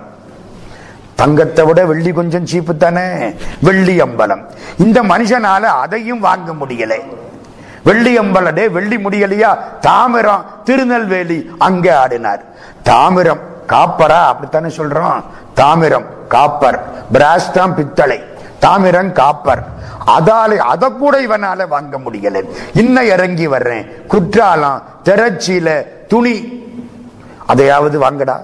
நீ வீட்டுக்கு பேட்டி வாங்குறீல்ல அதையாவது வாங்கு. கீழே இறங்கி வா. நாலு சபை அஞ்சு சபை. முதல்ல ரத்தின சபை அப்புறம் பொற்சபை. அதான் பொன்னம்பலம். ரஜத சபை. ரஜதம்னா வெள்ளி. அதான் மதுரை. தாமிர சபை திருநெல்வேலி. சித்திர சபை குற்றாலம். அஞ்சாச்சா? இந்த அஞ்சு சபைக்கும் அஞ்சு கூத்து அஞ்சு செயல். அதான் திருமந்திரம் முக்கியம். அவர் இந்த பேரெல்லாம் சொல்லல. நான் கொண்ட சேர்த்து இருக்கேன் இதையெல்லாம். அவரு அஞ்சு கூத்து சொல்றார். அஞ்சு செயல் சொல்றார். நான் இந்த அஞ்சு சபையவும் அதோட கொண்ட சேர்த்து இருக்கிறேன் இது எனக்கு பட்டது. அது சரியா தப்பா சான்றோர்கள் தீர்மானித்துக் கொள்ளட்டும். அஞ்சுது. எப்படி அஞ்சுது? முதல்ல திருநெல்வேலி. திருநெல்வேலி என்பது படைப்பு. வச்சுக்கிட்டேன். அடுத்தாப்புல காப்பாற்றுவது சிதம்பரம் காப்பாற்றுவது. ஏனுங்கிறதுக்கு காரணம் சொல்லப்படை. சிதம்பரம் காப்பாற்றுவது. மூணாவது ஒடுக்குவது. குற்றாலம் ஒடுக்குவது. நாலாவது மறைப்பது. திருவாலங்காடு மறைப்பது. அஞ்சாவது அருள் செய்வது. மதுரை அருள் செய்வது. இப்படி அஞ்சையும் வச்சுக்கிறேன். ஆக்கல் காத்தல் அழித்தல் மறைத்தல் அருளல். இது அவர் எங்க சொல்றார்? சிற்பரஞ்சோதி சிவானந்த கூத்தனை சொற்பதமாம் முதல்ல சிவானந்த கூத்தனை சொற்பதமாம் அந்த சுந்தர கூத்தனை பொற்பதி கூத்தனை பொந்தில்லை கூத்தனை அற்புத கூத்தனை ஆறறிவாரே. அஞ்சுதான் சொல்றார். ஒன்னு சிவானந்த கூத்து ரெண்டு சுந்தர கூத்து மூணு பொற்பதி கூத்து நாலு பொந்தில்லை கூத்து அஞ்சு அற்புத கூத்து. இப்ப நம்ம ஒன்னொன்னா எடுத்துக்கிறோம். முதல்ல திருநெல்வேலி. திருநெல்வேலிக்கு என்ன பெருமை? ரொம்ப கெட்டிக்காரங்கள்லாம் திருநெல்வேலியில இருப்பாங்களாம். யாரு? நம்ம தேவாரம் சொல்லுது. திருநெல்வேலிக்கு அப்படி. திக்கலாம்புகளும் திருநெல்வேலியாம். அந்த ஊருக்காரங்களுக்கு ரொம்ப சந்தோஷமா இருக்கும். நெல்லை. பாரதியார் நிறைய பாடுறார். திருநெல்வேலி. வாவூசி இருந்தது பாரதி எல்லாம் அந்த பக்கம் தானே நெல்லை. சுதந்திர போராட்டத்திலும் சரி தமிழ் வளர்ச்சியிலும் சரி ஈடுபாடு கொண்டது திருநெல்வேலி. சிவபெருமான் நெல்வேலி அப்பர் நெல்லை காப்பாற்றியவர். திருநெல்வேலி அந்த கூத்துக்கு பேரு பொற்பதி கூத்துன்னு பேரு. திருநெல்வேலி கூத்து ஆக்கல். இருங்க அந்த பாட்டு எடுத்துக்கோமா? மேலான பக்குவம் உள்ள ஆன்மாக்களோடு இணைந்து ஆடுவது பொற்பதி கூத்து. அது என்ன? மேலான பக்குவம் உள்ள ஆன்மாக்கள். அவங்களுக்கு சதாசிவம்னு பேர். மதுரை மீனாட்சி கோயிலுக்கு போனா சொக்கலிங்க பெருமான் சந்நிதிக்குள்ள போற பொழுது ஒரு பக்கம் காயத்ரி தேவி. காயத்ரிக்கு எத்தனை முகம்? அஞ்சு முகம். அதே மாதிரி சதாசிவ மூர்த்திக்கு அஞ்சு முகம். நேர கோயிலுக்குள்ள சொக்கலிங்க பெருமான் சந்நிதிக்குள்ள போற பொழுது உங்களுக்கு இடது பக்கம் காயத்ரி தேவி உங்களுக்கு வலது பக்கம் சதாசிவம். அஞ்சு முகத்தோட ஆண் அஞ்சு முகத்தோட பெண் போய் பார்க்கலாம். அது என்ன அஞ்சு முகம்? சிவபெருமானுக்கு இந்த நெத்தி முன்பக்கம் இருக்கு பாருங்க இதுதான் கிழக்கு. அநேகமா நான் சொல்றது திசை சரியாவே இருக்குன்னு நினைக்கிறேன். நான் இப்ப கிழக்கு நோக்கித்தானே உட்கார்ந்து இருக்கேன் சரிதானா? இது கிழக்கு தானே இந்த கிழக்கு இந்த முன்பக்கம் அதுதான் தற்புருஷம். இந்த பின்பக்கம் மேற்கு அதுதான் சத்தியோஜாதம் இந்த பக்கம் தெற்கு அதுதான் அகோரம். இந்த பக்கம் வடக்கு அதுதான் வாமதேவம். பெத்தனாச்சு நாலு. அகோரம் சத்தியோஜாதம் வாமதேவம் தற்புருஷம். தத்புருஷம் ஆச்சா நாலாச்சா? இந்த மேல ஈசானம். ஈசான முகம் மேல இருக்கும். தலை மேல உச்சி இந்த இடம். இந்த அஞ்சையும் நீங்க பார்க்கணும்னா நேபாளத்துக்கு போகணும். நேபாளத்துல சாமிக்கு என்ன பேரு? பசுபதிநாதர்னு பேரு. நாலு பக்கம் நாலு முகம் மேல ஒரு முகம் அஞ்சு முகம் பார்க்கலாம். சதாசிவமூர்த்தம். சதாசிவத்தை நினை சதா சிவத்தை நினை. சதாசிவமூர்த்தம். அருள் பண்ணுவது சதாசிவமூர்த்தம். இன்னும் ஒரு முக்கியமான செய்தி. இந்த அஞ்சு முகத்திலையும் சிவபெருமான் அஞ்சு பகுதியிலையும் அஞ்சு முகத்தோட ஆடுறாராம். எந்த அஞ்சு பகுதி? கிழக்கு மேற்கு தெற்கு வடக்கு உச்சி. இந்த அஞ்சுலையும் ஆடுற பொழுது அஞ்சு ராகங்களை பாடி ஆடுறாராம். அஞ்சு ராகம். கிழக்கில் ஆடுற பொழுது பஞ்சமம்ங்கிறாரு. அப்படி ஒரு ராகம் இருக்கான்னு எனக்கு தெரியல. இருக்கா? நல்ல வேலை அம்மா தான் சொல்லணும். பஞ்சமம். சத்யோஜாதம் மேற்கில் ஆடுற பொழுது ஸ்ரீராகம் தெற்கில் ஆடுற பொழுது பைரவி வடக்கில் ஆடுற பொழுது வசந்தா உச்சியில் ஆடுற பொழுது மேகராகம். மேகராக குறிஞ்சிங்கிறாங்களா? அப்படி இருக்கலாம். அஞ்சு ராகத்தோட பெருமான் ஆடுறாராம்.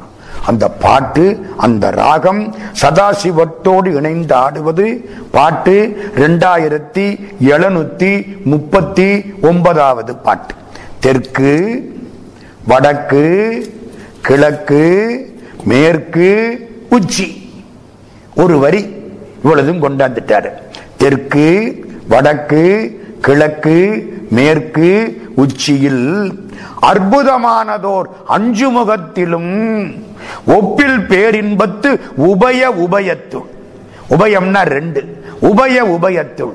டூ இன் டூன்னு ஆங்கிலத்திலே மொழிபெயர்த்து இருக்காங்க எனக்கு ஆச்சரியம். அந்த புக்கை எடுத்து பார்த்த ஆங்கில மொழிபெயர்ப்பு. டூ இன் டூ அர்த்தம் தெரியாட்டி அங்கதான் போய் நிற்கிறது டூ இன் டூன்னு அவன் சொல்றான் எல்லா இடத்திலையும் ஆட்டமும் பாட்டும் இணைந்திருக்கின்றன. அதைத்தான் டூ இன் டூங்கிறார் ஒவ்வொரு இடத்திலையும் இந்த ராகத்தோட அவர் ஆடுறதுனால பாட்டும் ஆட்டமும் இணைந்ததை டூ இன் டூ அப்படிங்கிறார் ஒரு கட்சி.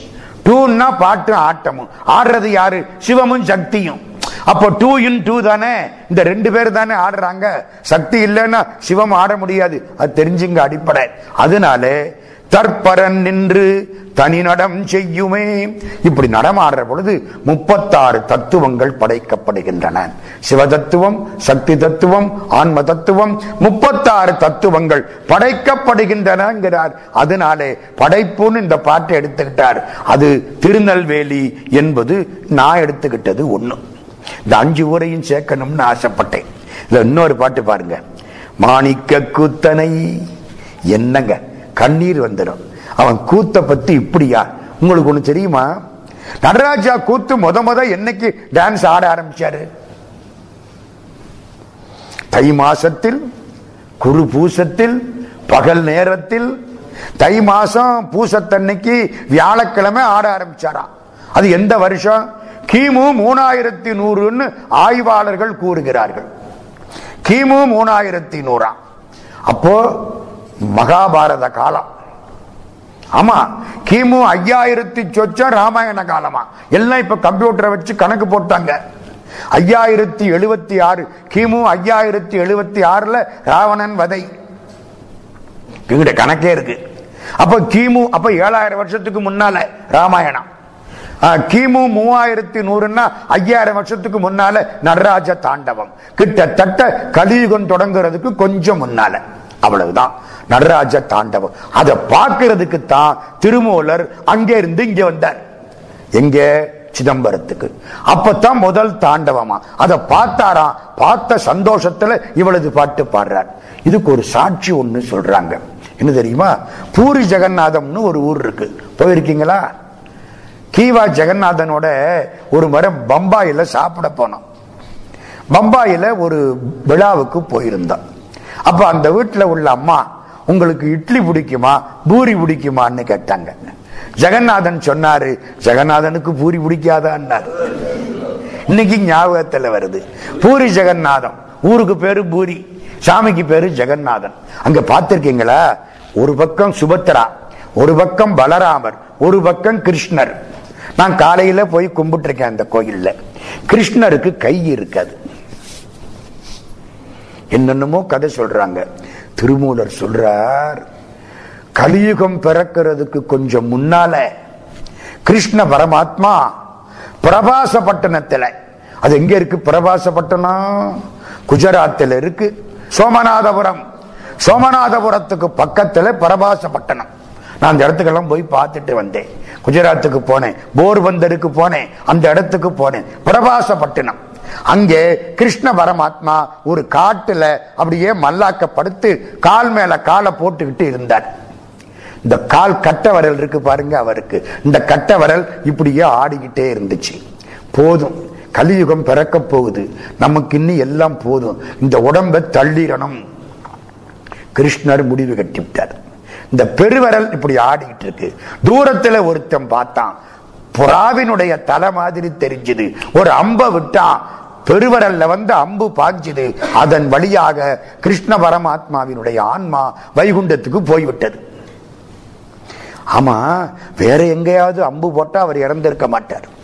யுத்தத்துல இத்தனை அம்பு பட்டுத மேல இறந்தாரா? என்னங்க? கர்ணை விட்டு அம்பு அஸ்வத்தாமா விட்டு அம்பு துரோணர் விட்டு அம்பு பாட்டனார் பீஷ்மாச்சாரியார் விட்டு அம்பு ஒன்னும் பண்ணல கிருஷ்ணனை. இந்த ஒரு வேடன் சாதாரணப்பட்ட ஆளு கால் பெருவரல்ல விட்டா முடிஞ்சு வச்சுக்கத ஏன்? துர்வாச முனிவர் கிருஷ்ணர்கிட்ட வந்தாராம். கண்ணா உன் வீட்டுல சாப்பிடணும்னாராம். சாப்பாடு போட்டாச்சு. துர்வாசர் நிறைய பாயாசம் சாப்பிட்டாராம். சாப்பிட்டு எச்சில் பாயாசம் மிச்சம் வச்சாராம். கிருஷ்ணா இதை எடுத்து உடம்பெல்லாம் தடவுன்னாராம் கிருஷ்ண உடம்பெல்லாம் தடவனானா? காடு கிட்ட போற பொழுது இவருடைய பெரிய ஞானி இது காலில் படக்கூடாதுன்னு உள்ளங்கால்லையும் விரல்லையும் தடவாம விட்டுட்டானா? அவர் சொன்னார் இது பெரிய மருந்து இது மேல எத்தனை அம்பு பட்டாலும் உன்னை ஒன்றும் பண்ணாதுன்ட்டு போயிட்டாராம். இவன் திட்டம் போட்டு தான் பண்ணியிருக்கான். ஒரு நாளைக்கு கணக்க முடிக்கணும்ல? அதுக்கு ஒரு ஏற்பாடு பண்ணிக்கணும்ல. அதுக்காக வேண்டி. கலியுகம் பிறந்து இன்னைக்கெல்லாம் கிருஷ்ண பரமாத்மா இருந்தா நம்ம படுத்துற பாட்டுல அவர் ஓடி போயிருப்பாரு. அதனால வேண்டாம். அந்த இடத்துல அம்பு பாஞ்சுது முடிஞ்சுது. அப்படியே அந்த உடம்பு கிடக்கு. பிரளயம் வந்துச்சு. தள்ளிக்கிட்டு போயிடுச்சு. எரிச்சாங்களாம் கிருஷ்ண உடம்ப. பாதி எரியறதுக்கு முன்னால அப்படியே தண்ணி இழுத்துக்கிட்டு போயிடுச்சான் அதை கொண்டு போய் அப்படியே உட்கார வச்சாங்களாம். எங்க பூரி ஜெகநாதத்துல. அதனால கை எரிஞ்சு போச்சு. பாக்கி மட்டும் இருக்கான் கருக்குருவாய் நின்ற கண்ணனும் மாமேன்னு திருமூலர் திருமந்திரத்துல இதை பாடுறார். கருக்குருவாய்னு என்ன அர்த்தம்? கரிக்கட்டைன்னு அர்த்தம். கருக்குருவாய் நின்ற கண்ணனும் மாமே. அதனால என்ன சொல்றாங்க? அந்த காலம் கிட்டத்தட்ட கிமுவில் உள்ள சமாச்சாரம். மூவாயிரத்தி நூறு. ஆமா இன்னைக்கு ஐயாயிரம் வருஷம் முன்னால என்ன? கலியுகம் பிறந்து ஐயாயிரத்தி நூறு வருஷம் ஆச்சு. ரொம்ப பேர் சொல்றான் களி முத்தி போச்சுன்னு. இன்னும் எழுபதாயிரம் வருஷம் இருக்கு. ஐயாயிரம் தான் ஆகியிருக்கு இன்னும் முத்தகம் இல்ல ஒண்ணும் இல்லை இப்பதான் களி பிறந்திருக்கு. இப்பவே இந்த பாடுபட்டா இனிமே எந்த பாடுபடுறதுன்னு தெரியல. மனுஷனை மனுஷன் சாப்பிடுறான்டா தம்பி பயலேன்னு அது வர்ற அன்னைக்கு தான் களி முத்தும் போல இருக்கு. ஐயாயிரம் வருஷத்துக்கு முன்னால. இதெல்லாம் அவர் பாடுறாரு. அப்ப எதை பார்க்க வந்தார்? நடராஜாவை பார்க்க வந்தார் பார்த்தார். அந்த மகிழ்ச்சி அந்த ஆட்டத்தை பார்த்தார். ஐயாயிரத்து சொச்ச வருஷத்துக்கு முன்னாலே மாணிக்க கூத்தனை வந்தில்லை கூத்தனை பூனுற்ற மன்றுள் புருஷடை கூத்தனை சேனுற்ற ஜோதி சிவானந்த கூத்தனை ஆணை கூத்தனை. யார் உரைப்பாரே? ரெண்டாயிரத்தி எழுநூத்தி நாற்பத்தி மூணு. இது திருநெல்வேலி படைத்தல். இரண்டாவது அஞ்சு போகணும்ல. இரண்டாவது சிதம்பரம் காப்பாற்றுவது. வாழ்க்கையில என்ன முக்கியம்? நம்மளை கடவுள் காப்பாத்துறது தானே முக்கியம். கடவுளை எதுக்கு கும்பிடுறோம் படைக்கிறதுக்காகவா கும்பிடுறோம் அதான் படைச்சுத்தானே இந்த பாடுபட்டுக்கிட்டு இருக்கோம் சரி என்ன?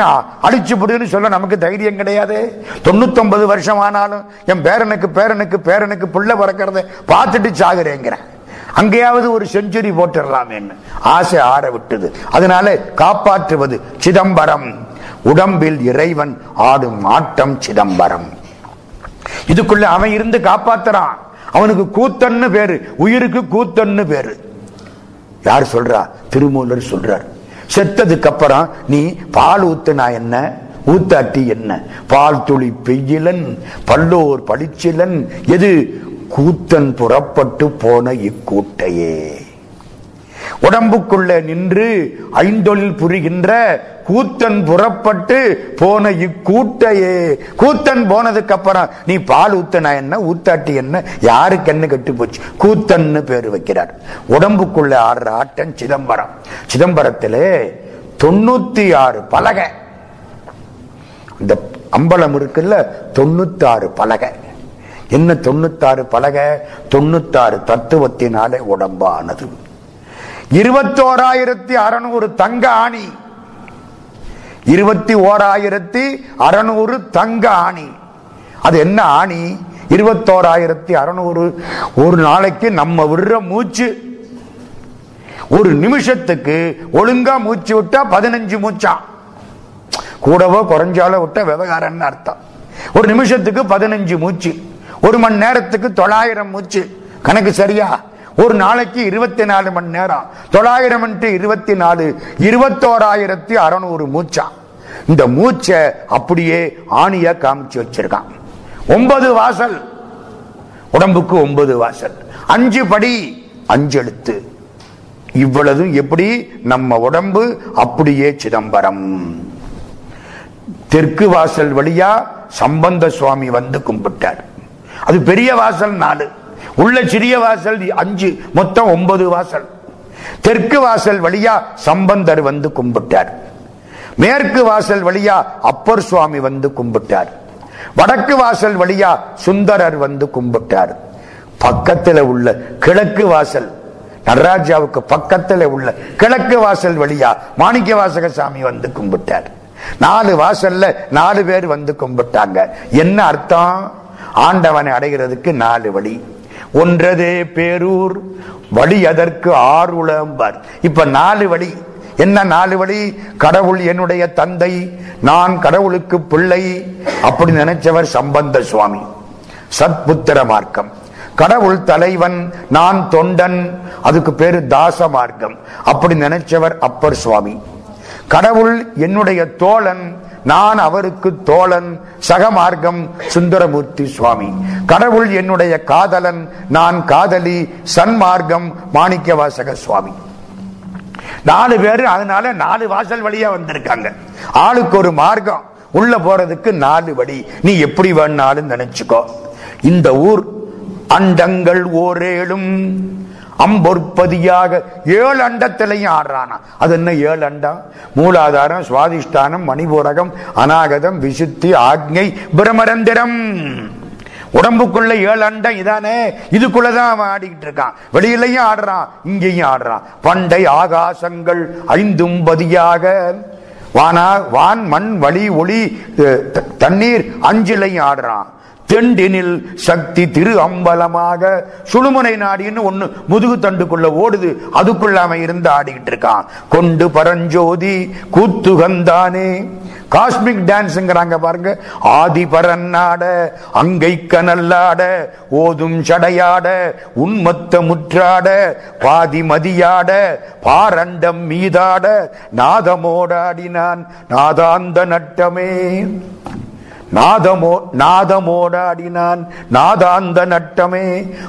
நாதத்தோடு ஆடினான். இது ரெண்டாயிரத்தி எழுநூத்தி ஐம்பத்தி ஒன்னாவது பாடல். இது சிதம்பர கூத்து.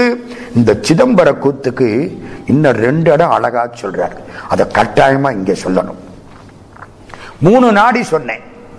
சூரியகலை சந்திரகலை நடுவில் ஓடுறது சுழுமுனை நாடி. நாளைக்கு நூறாண்டு வாழ வழி. அதை பத்தி இன்னும் கொஞ்சம் சொல்லுவேன். இடைகலை என்பது இமயமலை. இடது மூக்கில் ஓடுற மூச்சு இருக்கே இது இமயமலை. பிங்கலை என்பது வலது மூக்குல ஓடுற சூரியகலை இலங்கை. இமயமலை இலங்கை. இந்த நடுவில் ஓடுது பாருங்க சுழுமுனை நாடி அது மேருமலை. இதையெல்லாம் எல்லாம் கண்ட்ரோல் பண்ற இடம் சிதம்பரம். இடை பிங்கலை இமவானோடு இலங்கை. நடு நின்ற மேரு நடுவாம் சுழுனை. சுழுமுனை. கடவும் திலைவனம். தில்லைவனம். அதான் திலைவனம். ஒரு இல் அந்த நடுவில் இடைக்குறை. கடவும் திலைவனம். கைகண்ட மூலம். அதான் இதுக்கு மூலம். சிதம்பரத்தில் சிவலிங்கத்துக்கு என்ன பேர் தெரியுமா? மூலட்டானேஸ்வரர். மூலம் படர் ஒன்றி என்னும் பரமாம் பரமே. நான் அப்பவே ஒன்று சொன்னேன். தமிழ்நாடு ரொம்ப பாக்கியம் பண்ண நாடு அப்படின்னு திருமூலர் சொல்றாருன்னு சொன்னேன். மாதவன் செய்த தென் திசை அப்படின்னு சேக்கிலார் சொல்றார். திருமூலர் இப்ப சொல்றாரு பாருங்க.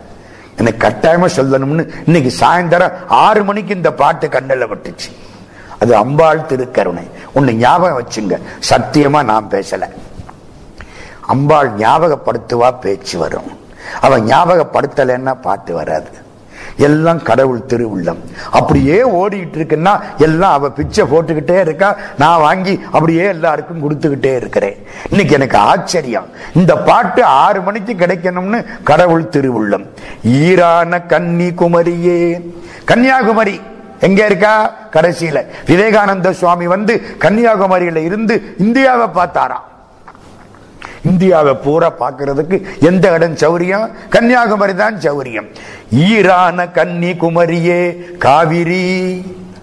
வேறான் அவதீர்த்தம் ஒன்பது ஆறு தமிழ்நாட்டில் அந்த காலத்தில் இருந்திருக்கு. மிக்குள்ள வெறுப்பு ஏழு ஏழு மலை இருந்திருக்கு. இப்ப எத்தனைன்னு எனக்கு தெரியல. ஏழு மலை. பேரான வேத ஆகமமே பிறத்தலால் இவ்வளவு இருந்து வேத ஆகமங்கள் இங்கேதான் பிறந்துச்சு. அதனாலே மாறாத தென் திசை வையகம் சுத்தமே. மாறாத தென் திசை தென் திசைதான் உலகத்திலே ரொம்ப சுத்தமான திசை. ரெண்டாயிரத்தி எழுநூத்தி ஐம்பத்தி அஞ்சாவது பாட்டு. ஈரான கன்னி குமரியே காவிரி வேறான அவதீர்த்தம் மிக்குள்ள வெற்பேளுள் பேரான வேதாகமமே பிறத்தலால் மாறாத தென்திசை வையகம் சுத்தமே. ஆறு மதங்கள் சொல்றீங்க. பிள்ளையார கும்பிட்டா கானாபத்தியம் முருகன் தான் எல்லாம்னு சொன்னா கௌமாரம். சிவபெருமான் தான் எல்லாம்னு சொன்னா சைவம். திருமால் தான் எல்லாம்னு சொன்னா வைணவம். பராசக்தி தான் எல்லாம் என்றால் சாக்தம். சூரியன் தான் எல்லாம் என்றால் சௌரம். ஆறு சொல்றீங்கல்ல? இந்த ஆறும் எங்கள் சிவபெருமான் தான் ஆறு முகத்தில் அதிபதி நான் என்றும். அருசமய சாத்திர பொருளோனே அறிவுள் அறிவார் குணக்கடலோனே குருமுனிவனேத்து முத்தமிழோனே குமரகுரு கார்த்திகை பெருமாளே திருப்புகள். அருசமயத்துக்கு சாத்திரன் முருகப்பெருமான். அது சொல்றாரு பாருங்க. ஆறு முகத்தில் அதிபதி நான் என்றும் அப்ப என்ன புரியுது? சிவபெருமானும் முருகனும் ஒண்ணுன்னு புரியுது. ஆறு முகத்தில் என்ன சார்? இந்நேரம் அஞ்சு முகம் அஞ்சு முகம் நீங்க இப்ப முடிக்க போற நேரத்துல ஒண்ணு எக்ஸ்ட்ராவா வருதே? ஆமா. நாலு பக்கம் நாலு மேல ஒண்ணு கீழே இருக்கிற நம்மளை பாக்குறதுக்கு கீழ் நோக்கிய முகம் அதோ முகம் ஒன்னு ஐந்து முகத்தோடு அதோ முகமும் தந்து திருமுகங்கள் ஆறாகி செந்தளர்கண் ஆறும் ஒரு முகமாய் தீப்பொறியாறு உய்ப்ப. கந்தர் கலிவன்பா குமரகுருபர சுவாமி அஞ்சு வயசுல பாடுனது. அஞ்சு முகத்தோட கீழே பார்க்கிற முகம் அதோ முகம்.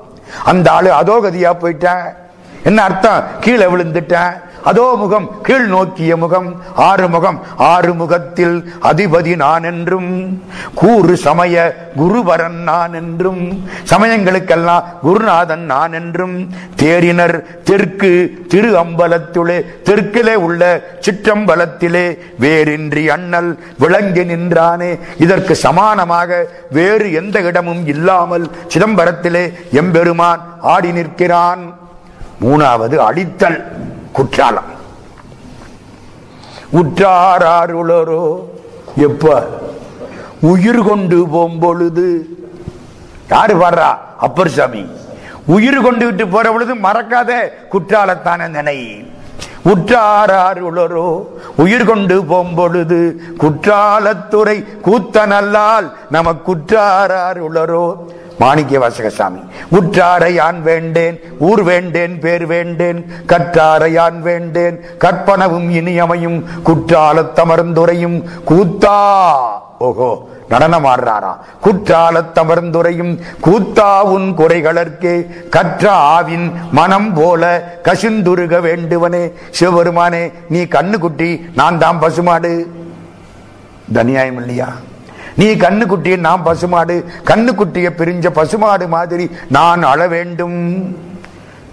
மதுரையிலே கருமுத்து தியாகராச செட்டியார்னு ஒரு ஆலை அதிபர் பதினாறு ஆலைகள் வைத்திருந்தவர் கல்வி சாலைகள் வைத்தவர். மதுரைக்கு கல்வியை கொண்டு வந்த புண்ணியம் மூன்று பேருக்குரியது அதுல முக்கியமானவர் இவர். அமெரிக்கன் காலேஜ் மஞ்சுரா காலேஜ் மூணாவது தியாகராஜா காலேஜ் அப்படி கொண்டு வந்தவர். எப்ப பார்த்தாலும் திருவாசகம் படிக்கிறவர். வியாபாரத்தை பத்தி கவலைப்படாம திருவாசகத்திலே முழுகி இருந்தவர். தமிழ் கடவுள் ராய சொக்கலிங்கனார் வந்தா காலையில ரெண்டு பேரும் அவங்க மீனாட்சி மில்லில் வாக்கிங் போவாங்க. திருவாசகம் படிச்சுக்கிட்டு. அது ஒரு அறுபது ஏக்கர் இடம். பூரா சுத்தி வந்தா திருவாசகத்துல பாதி முற்றுவதலா இருக்கும். படிச்சுக்கிட்டே போவாங்க. அவ்வளவு ஈடுபாடு திருவாசகத்தில். குற்றாலத்தில் ஒரு பங்களா வாங்கினார் செட்டியார். அந்த பங்களாவுக்குள்ள அருவி வரும்.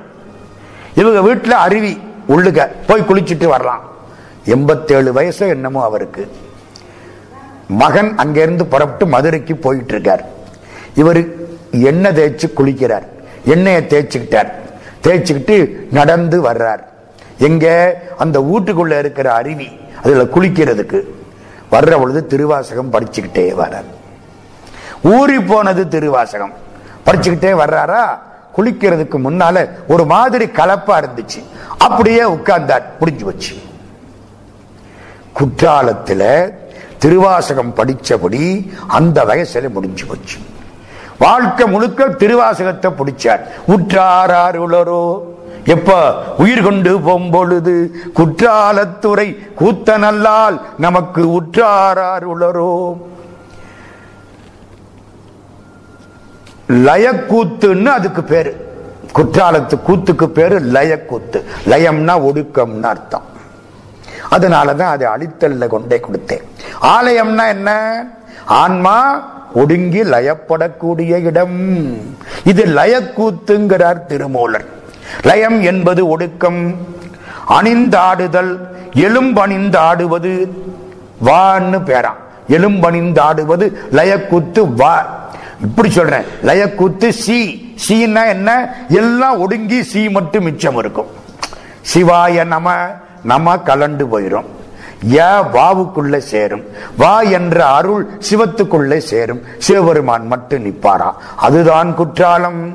நிலம் நீர்ல ஒடுங்கும். நீர் தீயில ஒடுங்கும். தீ காற்றில ஒடுங்கும். காற்று வானத்தில ஒடுங்கும். வானம் நடராஜாவுக்குள்ள இருக்கும். இவர் மட்டும் மிச்சம் இருப்பார். அதுதான் லயம் ஒடுக்கம் சுந்தர கூத்துன்னு இதுக்கு பேரு. ஒடுக்கிக் கொள்வது சுந்தரம் சுந்தர கூற்று ஏன்? அதான் ஓய்வு கொடுக்குது. குழந்தைக்கு பால் கொடுத்து தொட்டியில போடுறீங்கல்ல அது மாதிரி ஆன்மாவுக்கு ஓய்வு கொடுத்து போடுறது இதுதான் ஒடுக்கம்.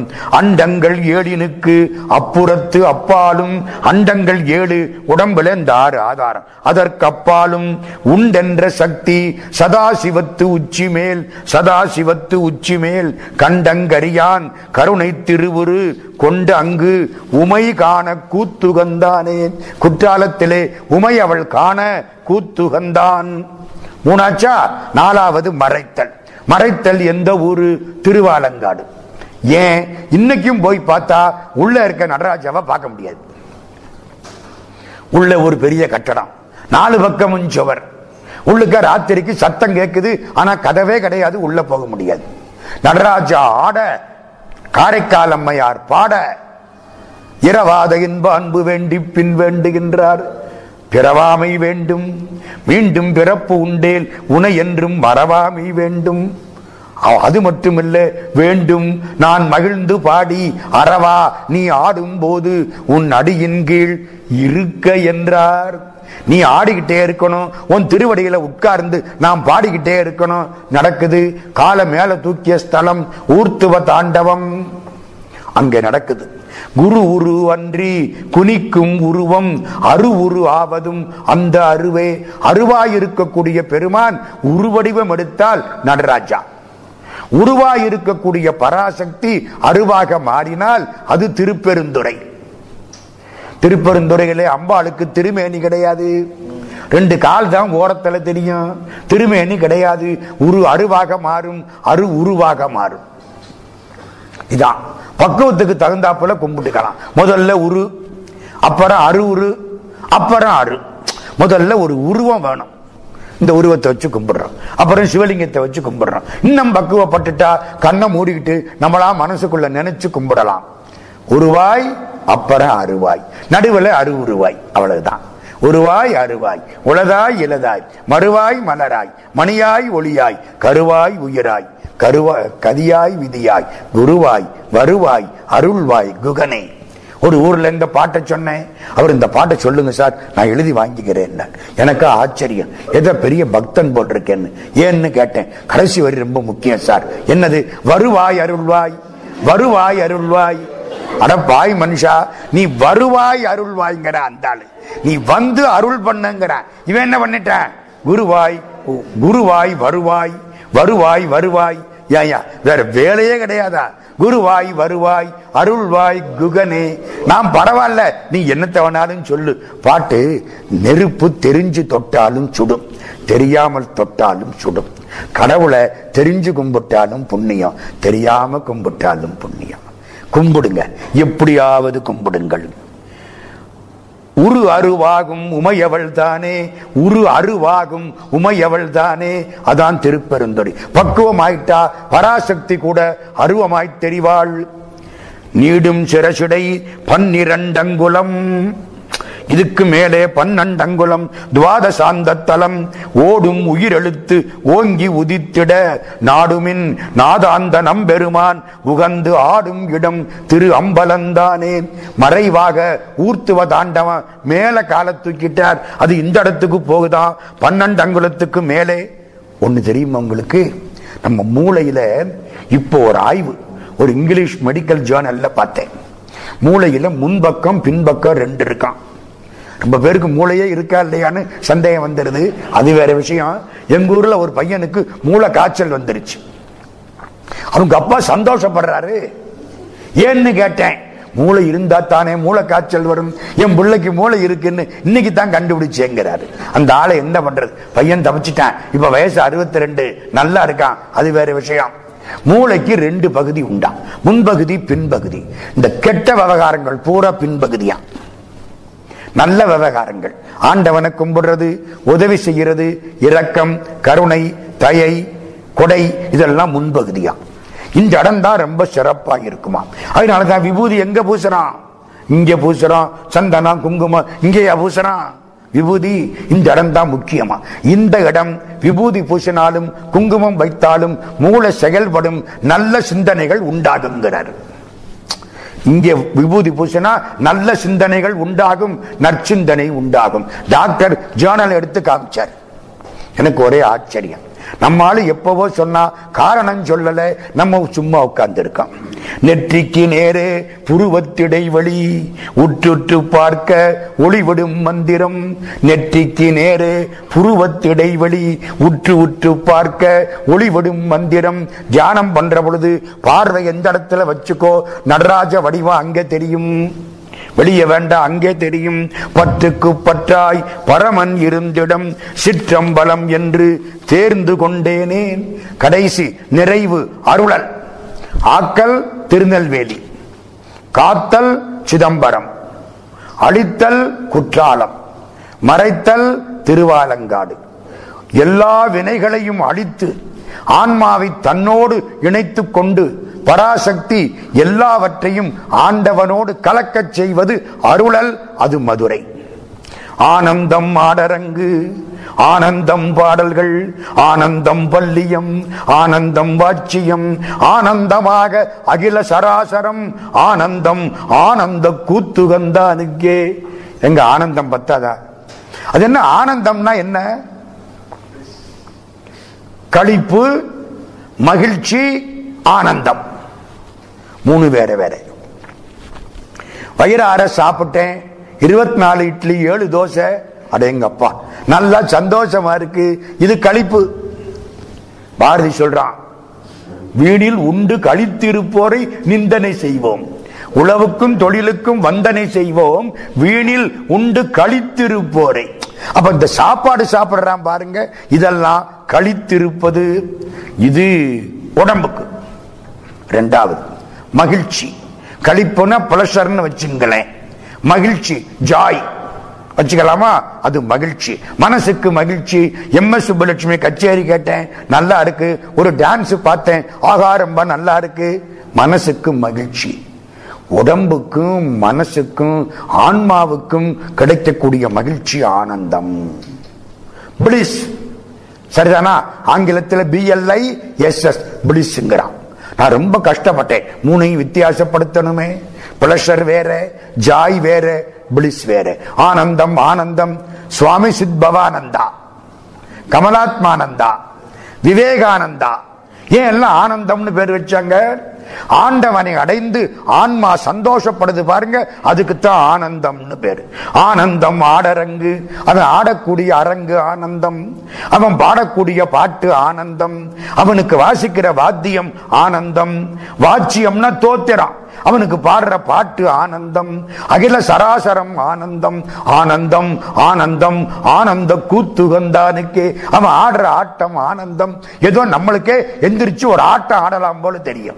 அப்படி பாடுறார் திருமூலர். வேதங்கள் ஆட மிகு ஆகமம் ஆட கீதங்கள் ஆட கிளரண்டம் ஏழாட பூதங்கள் ஆட புவனம் முழுதாட நாதங்கொண்டாடினான் ஞானானந்த கூத்து ஞான ஆனந்த கூத்து ஞானமயமான கூத்து.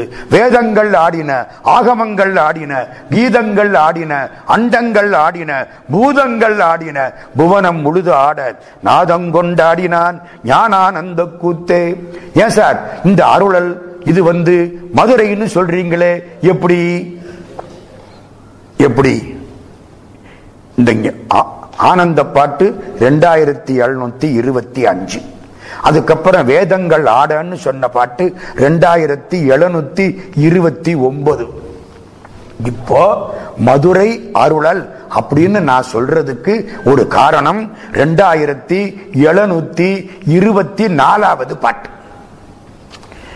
தானந்தம் இல்லா சதானந்த சக்தி மேல் சக்திக்கு முடிவு கிடையாது. சதா ஆனந்தம் கொடுப்பவள். அவளை மேலாக வைத்துக் கொண்டு தேனுந்தும் ஆனந்தமானடங்கண்டீர். பராசக்தியை மேலானவளாக வைத்துக் கொண்டு தேன் தரக்கூடிய ஆனந்த நடனம் எம்பெருமான் ஆடுகிறான் எந்த ஊர்ல? எல்லா ஊர்லயும் வலது கால ஊன்றி அப்படியா? சரிதானா? இடது கால தூக்கி ஆடுற பெருமான். நான் இப்ப கேட்கிறேன் ஊன்ற காலுக்கு பலம் அதிகமா தூக்கிற காலுக்கு பலம் அதிகமா? ஊன்ற காலு ஒழுங்கா இருந்தாத்தான் தூக்குற கால தூக்க முடியும். இல்லைன்னா விழுந்துருவான். பலம் யாருக்கு? ஊன்றுகிற காலுக்கு. எல்லா ஊர்லையும் சிவம் முக்கியம். வலது கால ஊன்றி இடது கால தூக்கி ஆடுறார். எல்லா ஊர்லையும். மதுரையில மட்டும் பராசக்திக்கு மதிப்பு கொடுத்து இடது கால ஊன்றி வலது கால தூக்கி ஆடுறார். சக்தி மேல் தேனுந்தும் ஆனந்த மாடனங்கண்டீர் ஞானங்கடந்து நடஞ்செய்யும் நம்பிக்கு அங்கு ஆனந்த கூத்தாட ஆடரங்கானதே. ஞானம் கடந்த நம்பி அவனுக்கு ஆனந்த கூத்தாடும் இடம் அது ஆனந்தம் எங்கே? கல்யாண ஆன ஆனந்தம். மதுரை எப்படி? கல்யாண சுந்தரேஸ்வர பெருமான். கல்யாணம்னா நம்ம கல்யாணம் இல்லை. சிவபெருமானும் சக்தியும் இணைந்து ஆன்மாக்களை தங்களோடு சேர்த்து கொள்வது அந்த ஆனந்த கூத்து. ஆக இந்த கூத்து இல்லைன்னா நம்ம இல்லை. எல்லாத்துக்கும் இந்த கூத்து அடிப்படை. ஸ்வர நடராஜ பெருமான் தரிசிக்க முத்தி. திருவாரூர் பிறக்க முத்தி. காசியில் இறக்க முத்தி. திருவண்ணாமலை நினைக்க முத்தி. தில்லை தரிசிக்க முத்தி நடராஜாவை பார்க்கணும். பார்த்தா என்ன ஆகும் ஐந்து பேர் அறிவும் கண்களே கொள்ள அளப்பருங்கரணங்கள் நான்கும். சிந்தையேயாக மனம் ஒரு மூன்றும் திருந்து சாத்துவிகமேயாக சுந்தரமூர்த்தி சுவாமிகள் பார்க்கிறார். நடராஜ பெருமானை பார்த்த அப்பரடிகள் கண்ணீர் விட்டு பாடுகிறார். இவனை பேசாத நாளெல்லாம் பிறவா நாளே மாணிக்க வாசக பெருமானுக்கு எல்லாம் நடராஜா தான். கடைசி வரைக்கும் எல்லாம் சிதம்பரம் தான் அவருக்கு. ஐக்கியமானதும் சிதம்பரம் வள்ளற்பெருமான் வாழ்ந்த இடம் வடலூராக இருந்தாலும் பார்த்த இடம் சிதம்பரம். அவர் எப்படி கையெழுத்து போடுவார் தெரியுமா? ராமலிங்கம் பிள்ளை சிதம்பரம் ராமலிங்கம் பிள்ளைன்னு கையெழுத்து போடுவார். பிறந்த ஊர் மருதூர். சிதம்பரம் ராமலிங்கம் பிள்ளை. ஏன்? நான் வாழ்க்கப்பட்ட ஊர் சிதம்பரம்ங்கிறார். பண்டாட்டி வாழ்க்கப்பட்ட ஒரு பேர் தானே எழுதுவா? சிதம்பரம் ராமலிங்கம் பிள்ளைன்னு எழுதுவார். அந்த சிதம்பரம் உடம்புக்குள்ள இருக்குங்கிறார். இந்த இடம் சிதம்பரங்கிறார் அவர். ராமலிங்க சாமி இந்த புருவ மத்திய ஸ்தானம் இதாண்டா சிதம்பரங்கிறாரு இங்கேதான் நடனம் ஆடுகிறது அப்படிங்கிறாரு. தன்னை அறிந்த அறிந்தின்பமுற வெண்ணிலாவே ஒரு தந்திரம் நீ சொல்ல வேண்டும் வெண்ணிலாவேங்கிறாரு. சிதம்பரம் அப்படிப்பட்ட திருத்தலம் மே மாசம் ஒன்னாம் தேதி சிதம்பரத்தில் இந்த ஆண்டு கும்பாபிஷேகம் நிகழ இருக்கிறது. பதினஞ்சு வருஷத்துக்கு அப்புறம் ஏகப்பட்ட சண்டை போட்டு கோர்ட்டுக்கெல்லாம் போய் முடிச்சு இப்போ கும்பாபிஷேகம். சிதம்பரத்துக்கு ஒரு பெரிய புண்ணியம் உண்டு உங்களுக்கு தெரியுமா? திருப்புகள் பாடுறீங்களே இவளது திருப்புகள் பாட்டு வெளியில வந்ததுக்கு காரணம் சிதம்பரம். சிதம்பரத்திலே மூவாயிரம் பேர் தீட்சிதர்கள். தில்லை மூவாயிரம். கோயில் அவங்களுக்கு சொந்தம்னு அந்த காலத்தில் முடிச்சு சொல்றாங்க. கோர்ட்டில் ஒரு கேஸ் வந்துருச்சு அப்பவே. இப்போ சுமார் நூறு வருஷத்துக்கு முன்னால. கிட்டத்தட்ட நூறு வருஷத்துக்கு முன்னால. கடலூர் கோர்ட்ல கேஸ். சிதம்பரத்தில் உள்ள ஆட்கள் தீட்சிதர்கள் எங்களுக்குத்தான் கோயில் சொந்தம். நாங்க ரொம்ப நாளா இங்க பூஜை பண்றோம்ங்கிறாங்க. அரசாங்கம் அதெல்லாம் கிடையாதுங்குது. ரெக்கார்டு கொண்டாங்குது. இவங்க எந்த ரெக்கார்டை கொண்டே காட்டுவாங்க? ராஜா என்ன எழுதியா கொடுத்தா அந்த காலத்துல? ஒன்னும் வழி இல்லை. என்ன செய்கிறது ஒரு தீட்சிதர் ரொம்ப கெட்டிக்கார தீட்சிதர். திருப்புகள் புஸ்தகத்தை கொண்டே போட்டார். புஸ்தகம் இல்லை அந்த காலத்துல. ஏடுதான். திருப்புகள் ஏட்ட கொண்டே போட்டார். இது என்னன்னு கேட்டான் ஜட்ஜு திருப்புகள் இந்த பாட்டை எடுத்து பாருங்க. தில்லை மூவாயிரவர் வழிபாடு செய்யக்கூடிய சிதம்பரம்னு அதுல பாட்டு இருக்கு. இது என்ன திருப்புகள்? இது யாரு பாடினது? அருணகிரிநாத சுவாமி. எப்ப பாடினார்? பதினைந்தாம் நூற்றாண்டு. ஓ பதினஞ்சாம் நூற்றாண்டிலேயே தில்லை மூவாயிரவர்கள் வழிபடக்கூடிய சிதம்பரம் என்று பாடியிருப்பாரே. ஆனால் இந்த கோயில் அவங்களுக்கு தான் சொந்தம்னு அப்போ தீர்ப்பு கொடுத்து விட்டான் கடலூர் கோர்ட்ல கடலூர் கோர்ட்ல ஒரு கிளார்க் இருந்தாரு. சுப்பிரமணிய பிள்ளை தான் கோர்ட்ல கிளார்க்கா இருந்தார். அவர் தான் அதை எடுத்தாரு? கோர்ட்ல கேட்டதுக்கு. எல்லாருக்கும் அவருக்கு ஆச்சரியம். ஒரு பாட்டை வச்சு தீர்ப்பு வாங்கிவிட்டாங்க இந்த பாட்டு எங்க இருக்குன்னு கேட்டாரு. திருப்புகள்ல. பாட்டு பூரா இருக்கா? இந்த இருக்கு வாங்கினாரு படிச்சாரு. திருப்புகள் நல்லா இருக்கு. ஆகா இப்படி பாட்டு உங்கள்ட்ட இருக்கா? ஒரு ஏழு எட்டு பாட்டு இருக்கு. கொடுத்தாங்க. ஊர் ஊரா சுத்தனாரு. ஆயிரத்தி இருநூத்தி எண்பது திருப்புகள் பாட்ட அந்த புண்ணியவான் தேடி எடுத்து புஸ்தகமா பாட்டாரு. தணிகை மணி சுப்பிரமணிய பிள்ளை. அவர் மகன் செங்கல்வராய பிள்ளை. உரை எழுதினாரு. அத வாரியார் சாமி உலகத்துக்கெல்லாம் பரப்பினாரு. சிதம்பரத்து பாட்டு திருப்புகளை நமக்கு கொடுத்தது எழுகடல் மணலை அளவிடில் அதிகம் எனதிடர் பிறவி அவதாரம். இனி உனது அபயம் எனதுயிர் உடலும் இனி உடல் விடுக முடியாது. கடுகொடு நரியும் எரிபுவி மரளி கமலனு மிகவும் அயர்வானார். கடனுனது அபயம் அடிமையுன் அடிமை கடுகி உன் அடிகள் தருவாயே. விடுதிகள் அழகி மரகத வடிவி விமலி முன் அருளும் உருகோனே விரிதலம் எரிய குலகிரி நெறிய விசை வரும் மயிலில் வருவோனே. எழுகடல் குமர அவுணர்கள் உயிரை இறை கொளும் அயிலை உடையோனேன் இமையவர் முனிவோர் பரவிய புலியூரினில் நடமறிவு பெருமாளே. புலியூர்னா என்ன? பெரும்பற்ற புலியூர் சிதம்பரம். அங்க பாடின பாட்டு நம்ம இவ்வளவு நேரம் சிதம்பரத்தில் இருந்தோம் இருந்து கேட்ட பெருமக்களுக்கு நன்றி.